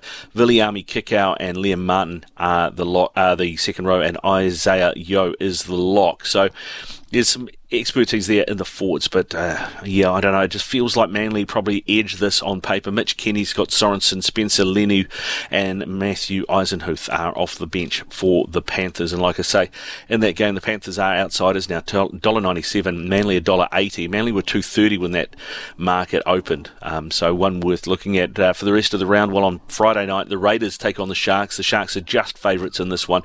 It is down in Canberra. They're paying a dollar eighty five. The Raiders a dollar ninety two. Uh, the Rabbitohs are short favourites to beat the Broncos in Brisbane. They're at $1.28. No Adam Reynolds for the Broncos either. They're paying three fifty five. And then on Saturday, the Roosters short favourites at $1.22 to beat the Knights, who are paying $4.10. Uh, the Warriors at $1.87, neck and neck with the Dragons at the TAB. The Tigers are $3.80 outsiders at home to the Storm, who are paying $1.25. The Parramatta Eels $1.44. The Titans two seventy. I think that game is going to be closer than that market suggests. So uh, I think there could be value in the Titans there, and I say that as a Parramatta fan, but uh, this opening tie does worry me just a little bit. Uh, with the way the Titans have been travelling, uh, you can get uh, the Gold Coast Titans plus six and a half at a dollar ninety, and uh, that doesn't look too bad a value to me on this one. And then uh, the last game of the round has well, last year's Wooden Spooners against who I think are probably going to be this year's Wooden Spooners. It's the Cowboys at $1.83, host the Bulldogs paying $1.92. It is 18 past 11 here on SENZ Mornings with Ian Smith, Ricardo Ball in the hot seat for him uh, while he's away on World Cup duty. We'll get your calls and texts next here on SENZ.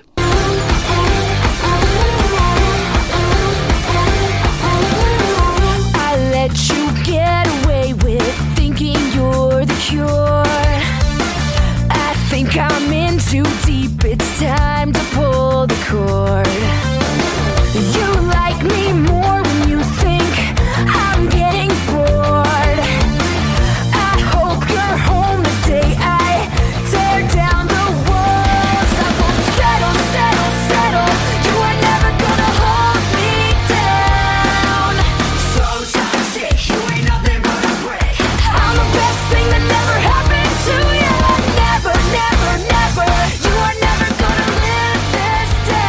It's 11.24 here on SENZ Mornings with Ian Smith, Ricardo Ball in the chair for him as he ticket tours around the country with the Cricket World Cup coverage. Uh, now, you've seen in the past clubs who have messed things up. Uh, sometimes their own fault, other, sometimes uh, not. But generally, the punishment meted out to these clubs is a slap on the wrist with a wet bus ticket, right? I mean, we've seen it uh, in the past where we've had, I guess, uh, owners, like maybe the owner of the Miami Dolphins at the moment, who it's come out has been telling his coach to tank games, um, which I believe is effectively match fixing. So, uh, you know, how is he still there? How is that happening? Uh, we've had the guy who owns the Washington, well, I was going to say Redskins, but it's not the Washington Commanders now, is, uh, uh, has had. Uh, uh, sexual uh, harassment claims against him covered up by the NFL by the looks of things. He's still running things. We've had, you know, the Melbourne Storm with uh, massive salary cap. Basically, fraud, isn't it? Effectively manipulating the salary cap. Um, we've had all of those things, and not much has really happened to any of them. Well, in Liga MX, which is the Mexican top division in football, there's a club called Quer, uh, Querétaro, and uh, they were playing Atlas uh, last week. And there was a massive stoush between the fans. So they're Barris, which is their, their big ultra supporters group. Um, stormed uh, the opposition fans, left 26 people injured, a few, most of them hospitalised, a few of them seriously. Uh, there was uh, the game had to be abandoned at the 63rd minute mark because people were streaming onto the field. Uh, those barriers were attacking the opposition players. Other people were on the field just to get away from it all. Uh, it was ugly. It was ugly, and uh, the match obviously was suspended. But boy, Liga MX, they do not do things by halves. So this is what they have done. So Querétaro, the, the club, their home fans have been banned from their games for a whole season. Their Bardas, their ultras, their ultras end where they have all the flags and the banners, have been banned for three years. The owners have been told they have to sell the club. They have been suspended from any league uh, involvement for five years, and they have been fined uh, 1.5 million pesos as well. That is how you deal with someone who's not running a club properly. Uh, that is well done. But uh, I'm keen to get your thoughts on that because that, for me, is probably the harshest punishment I can remember for anybody who has run a club and things have gone sideways. Uh, now, keen to get your text coming through as well. Uh, keep running them through on the Temper Bedpost text machine, Temper and Bedpost, like no other. It is double eight double three, and Grant in Melbourne has sent this through. So, if you uh, if you like a punt on the horses, this one might be one for you. Race two at Ipswich today. There's a horse called Sacred Oath. Uh, and uh, the shareholder, one of the shareholders in that horse was uh, Shane Warne, uh, so he's tipping that one out. Sacred Oath, race two at Ipswich today. If you've got a tip for us, then you can get it through on that temper line as well, uh, double eight, double three, and uh, just looking at what the market looks like there. Well, Sacred Oath is a favourite. It's come in from one fifty five to a dollar thirty five, so it could be an anchor for a multi if you're looking for that. It is uh, wearing number seven and has been drawn barrier two. So have a look uh, at what you think there. Sorry, barrier one. Have a look, see what you think uh, of that one. Uh, one of uh, Warnie's horses, Sacred Oath, running in race two today at Ipswich. Also coming up shortly, it is uh, stumped with uh, stumped by Smithy or stumped by me as it is today. So if you want to win yourself a $50 TAB voucher uh, and maybe some sleep drops as well, you can give us a call 0800 150 811, 0800 150 811, and we'll get to Stumped by Smithy uh, just after. Uh, we uh, just after Emma's news and sport, but uh, Logan, I know you wanted to talk about the uh, the Tigers up against the Melbourne Storm this weekend. Yeah, we mentioned it on the uh, the Dilmah panel there before with uh, Brad Lewis and Jeff McTage. Just looking at that lineup, I mean, there's a lot of games to look forward to this weekend. Uh, but when you look at the lineups between the Tigers and the Storm, I just and Storm have this really amazing record with winning their opening round games. It's like they're almost unbeatable to this point. Uh, but in the in the hooker position, Tigers have you know young kid, twenty year old uh, Jake Simpkin up, up against uh, Brandon Smith, the hectic cheese, the Waiheke Island warrior that he is. Uh, I mean, hopefully one day I'd love to see him play for the Warriors, but I love Brandon Smith, and of course he he got his uh, band uh, reduced, used the All Star the the the uh, Latrell loophole to get him in. So that's going to be awesome to see. So uh, I'm expecting some good things there from Brandon Smith there uh, out in the dummy position. Of course, you know Ryan Papenhuyzen, Justin Olam. They've got Xavier Coates now on the wing to replace uh, Josh Addo-Carr. And when I look at the Tigers, I'm like, cool. You've got David Nofoaluma, and he he's amazing. He's a barn burner. He's a he's a winner if you play Super Coach NRL. But uh, and then outside of Ken Maumalo, I just I don't know, man. I, I look at those Tigers, and I, I feel like it's they're going to be the ones getting clawed. Well, yeah, I, mean, I look at the back lines, and yeah, Papenhuyzen versus Laurie, you take Papenhuyzen every day. Nofoaluma over George Jennings, probably. James Roberts and Reimis Smith, maybe. Hmm, maybe James Roberts has just passed his best. Uh, Oliver Gildart, we'll see how he settles coming down from Super League. But Justin Olam is a star. Uh, Xavier Coates, uh, probably over Ken Maumalo. At the halves, I think the Tigers might have the edge just in experience. Jackson Hastings has looked good in the trials. He, he was good up in the UK as well, uh, going against Nick Meaney, who most last season was playing fullback. Luke Brooks up against Jahrome Hughes, probably take Jahrome just and that. But it's that forward pack. I mean, Jesse Bromwich, Brandon Smith, Christian Welch, Felise Kaufusi, Kenny Bromwich, Josh King. Uh, that decimates most packs running around the NRL, doesn't it? Yeah, I would definitely agree with that. I mean, I, I'm always been a big fan of Jesse Bromwich, and uh, Christian Welch has been great in the last few years as well. Kaufusi is just awesome too. I mean, Stefano Udakamano, he he's been really good too. You know, he's sort of getting his under his legs there, but. Uh, I mean, if I'd love to see the TAB odds on that one. I think, uh, yeah, I definitely would be putting my money on the Storm. Yeah, all right. I was, we had a tip through from Mark on the uh, uh, the Temper Bedpost text machine double eight double three as well. He says, "I'll give you a tip to anchor the Dragons against the Warriors." Thanks, Mark. Good to see you're a believer. It is eleven thirty here on uh, mornings with Smithy on SENZ. Time for news and sport with Emma. Ian Smith's had a good match here. Stumped by Smithy. Ian Smith really is top class at his job. Yes, it is time for Stumped by Smithy. Uh, Ricardo stepping in once again. Uh, still waiting for a couple of contestants. We have a couple of people, couple of people in line, but if you want to take a shot at winning, uh, call us on 0800 150 811. Uh, so Smithy, He's got the wicket. The, Miss Smithy has given the wicket keeping gloves to Ricardo. Sorry, and I can see they're a pretty snug fit. But Ricardo was he's warming up. He's getting ready. Uh, up for grabs today is fifty dollars worth of TAB vouchers and some sleep drops at Daytime Revive. Try New Zealand sleepdrops.co.nz for all ages, lifestyle stages, and sleeping challenges. Always read the label and take as directed. That's Sleep Drops Auckland. That is what you could win. And joining us on the line now is John. How are you doing, mate? G'day, buddy. How are you doing? Yeah, where are you calling from today? Yeah, Christchurch today, mate. Beautiful sunny day. Ah, love, love to hear it. Love to hear Choo Choo looking good.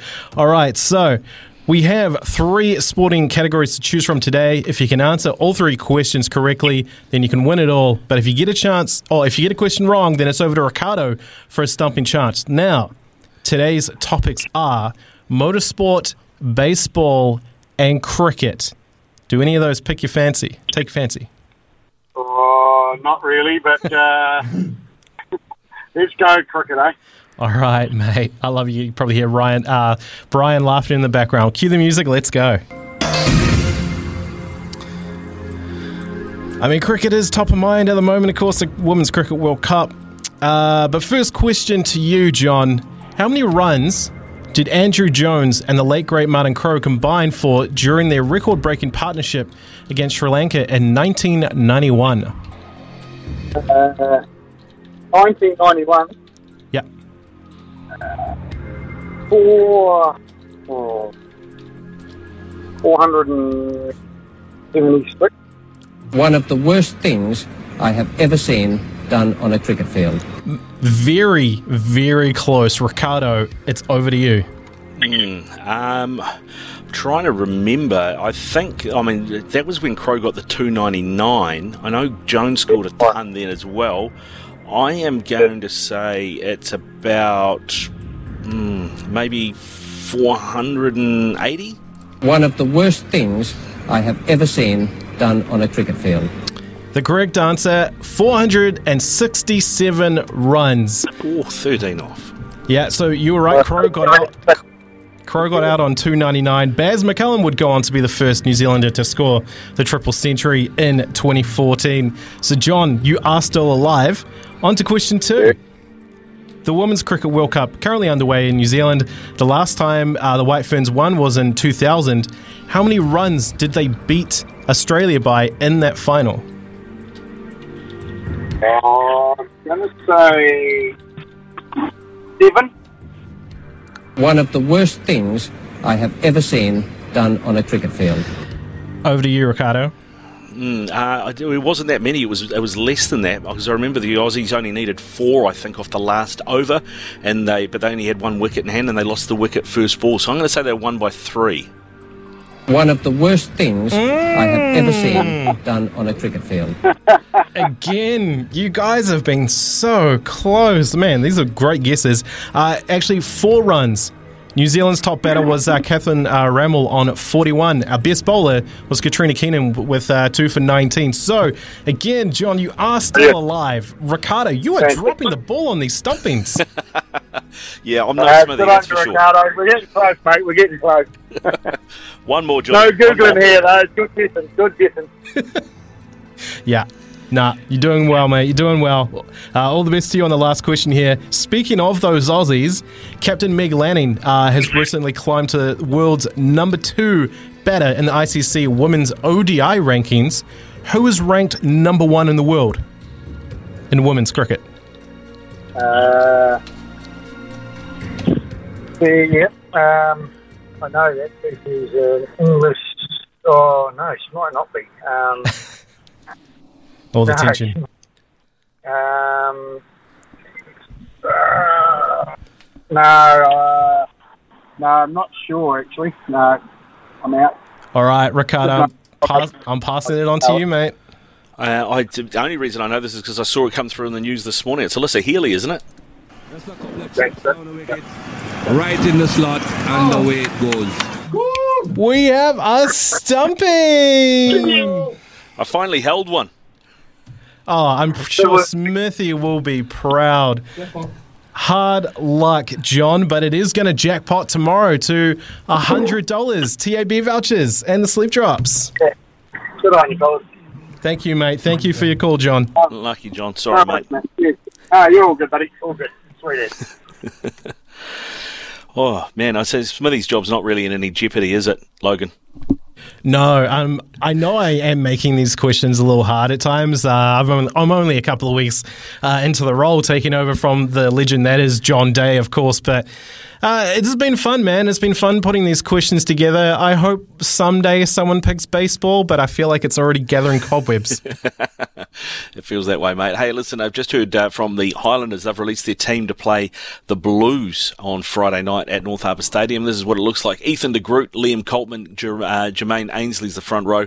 Manaki Selby Rickit and Josh Dixon are the locks. Uh, Shannon Frizzell, Gareth Evans at seven, and Marino uh, Mikaele Tu'u at eight. Aaron Smith is back starting and captaining at nine. Mitch Hunt at ten. Mosesi Dawai on one wing, Liam Coombes fabling on the other wing, but he switches wings. Thomas Umaga Jensen and uh, Tugane uh, Punavai in the centres, and uh, Connor Garden Bachop is at fullback on the bench. Rhys Marshall, Daniel Lienert Brown, Josh Hohneck, Bryn Evans, Hugh Renton, Folau Fakatava, Marty Banks, and Scott Gregory. That is that Highlanders team to face the Blues uh, for the Gordon Hunter Memorial match on Friday night here on SENZ. All aboard and bring your offerings. That's me.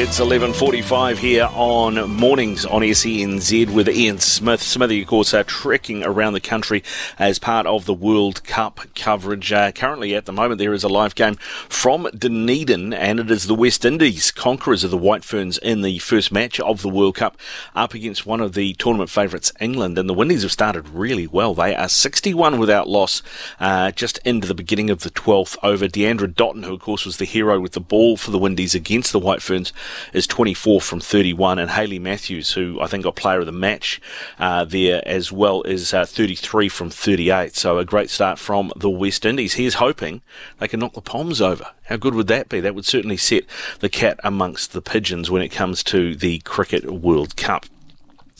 Now, today's Bailey's property of the week is a picturesque self-contained dairy farm located at 329 Mangamuka Road in Okaihau. Uh, the property's ideal opportunity for a buyer who is looking for a farm where scope and potential are pretty much unlimited. With over 191 hectares and 11 titles, the dairy farm boundaries the Hokianga Harbour, located only 53k from the popular destination of Kerikeri. Uh, currently, there are 250 cows milked once a day through a tidy 18 ASHP cowshed. The farm has a range of support buildings, uh, including a half-round barn, eight bay calf implement shed, uh, party cattle yards, five bay calf rearing shed, and a feed pad with crushed metal base. The dairy platform is well subdivided into 63 paddocks. And those are easily accessible by a well maintained limestone track. The water is sourced from the nine hectare block across the road uh, from the stream there. Now, that is gravity fed to the cowshed and then pressure pumped to troughs on the dairy platform. The unique and attractive 90 hectares across the road is utilised for dairy support, some beefies, and contains cascading waterfalls as well. The accommodation consists of a moderate five bedroom homestead and a second four bedroom dwelling with ensuite. It's a rare opportunity to, secure such a block with potential and scale. The property is brought to the market by Catherine Stewart and Craig de Goldie of Bailey's Country.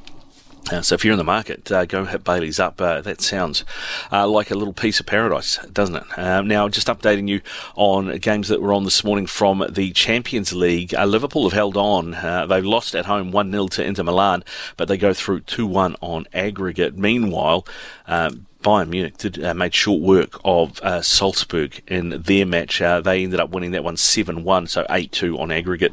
So they are through to the quarterfinal stages of the Champions League tomorrow. In the Champions League.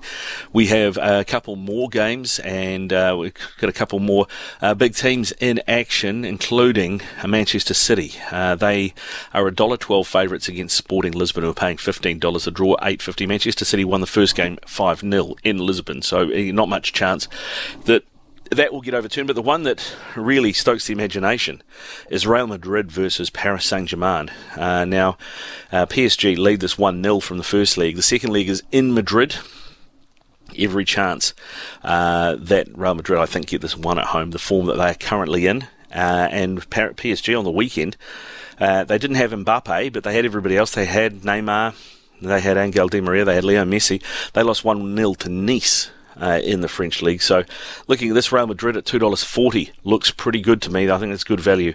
PSG at two seventy. The draw is three fifty. But uh, I'm on PSG to be knocked out here of the uh, Champions League at the round of sixteen stage. Of course, uh, whoever wins these goes through into the quarterfinals. This is.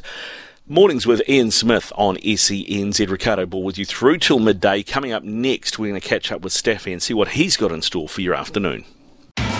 It's Tyre Power's Big Footy Final Sale. To kick things off, you can get the power to buy three and get one free on selected Toyo passenger car and SUV tyres. Tyre Power's Big Footy Final Sale can't last.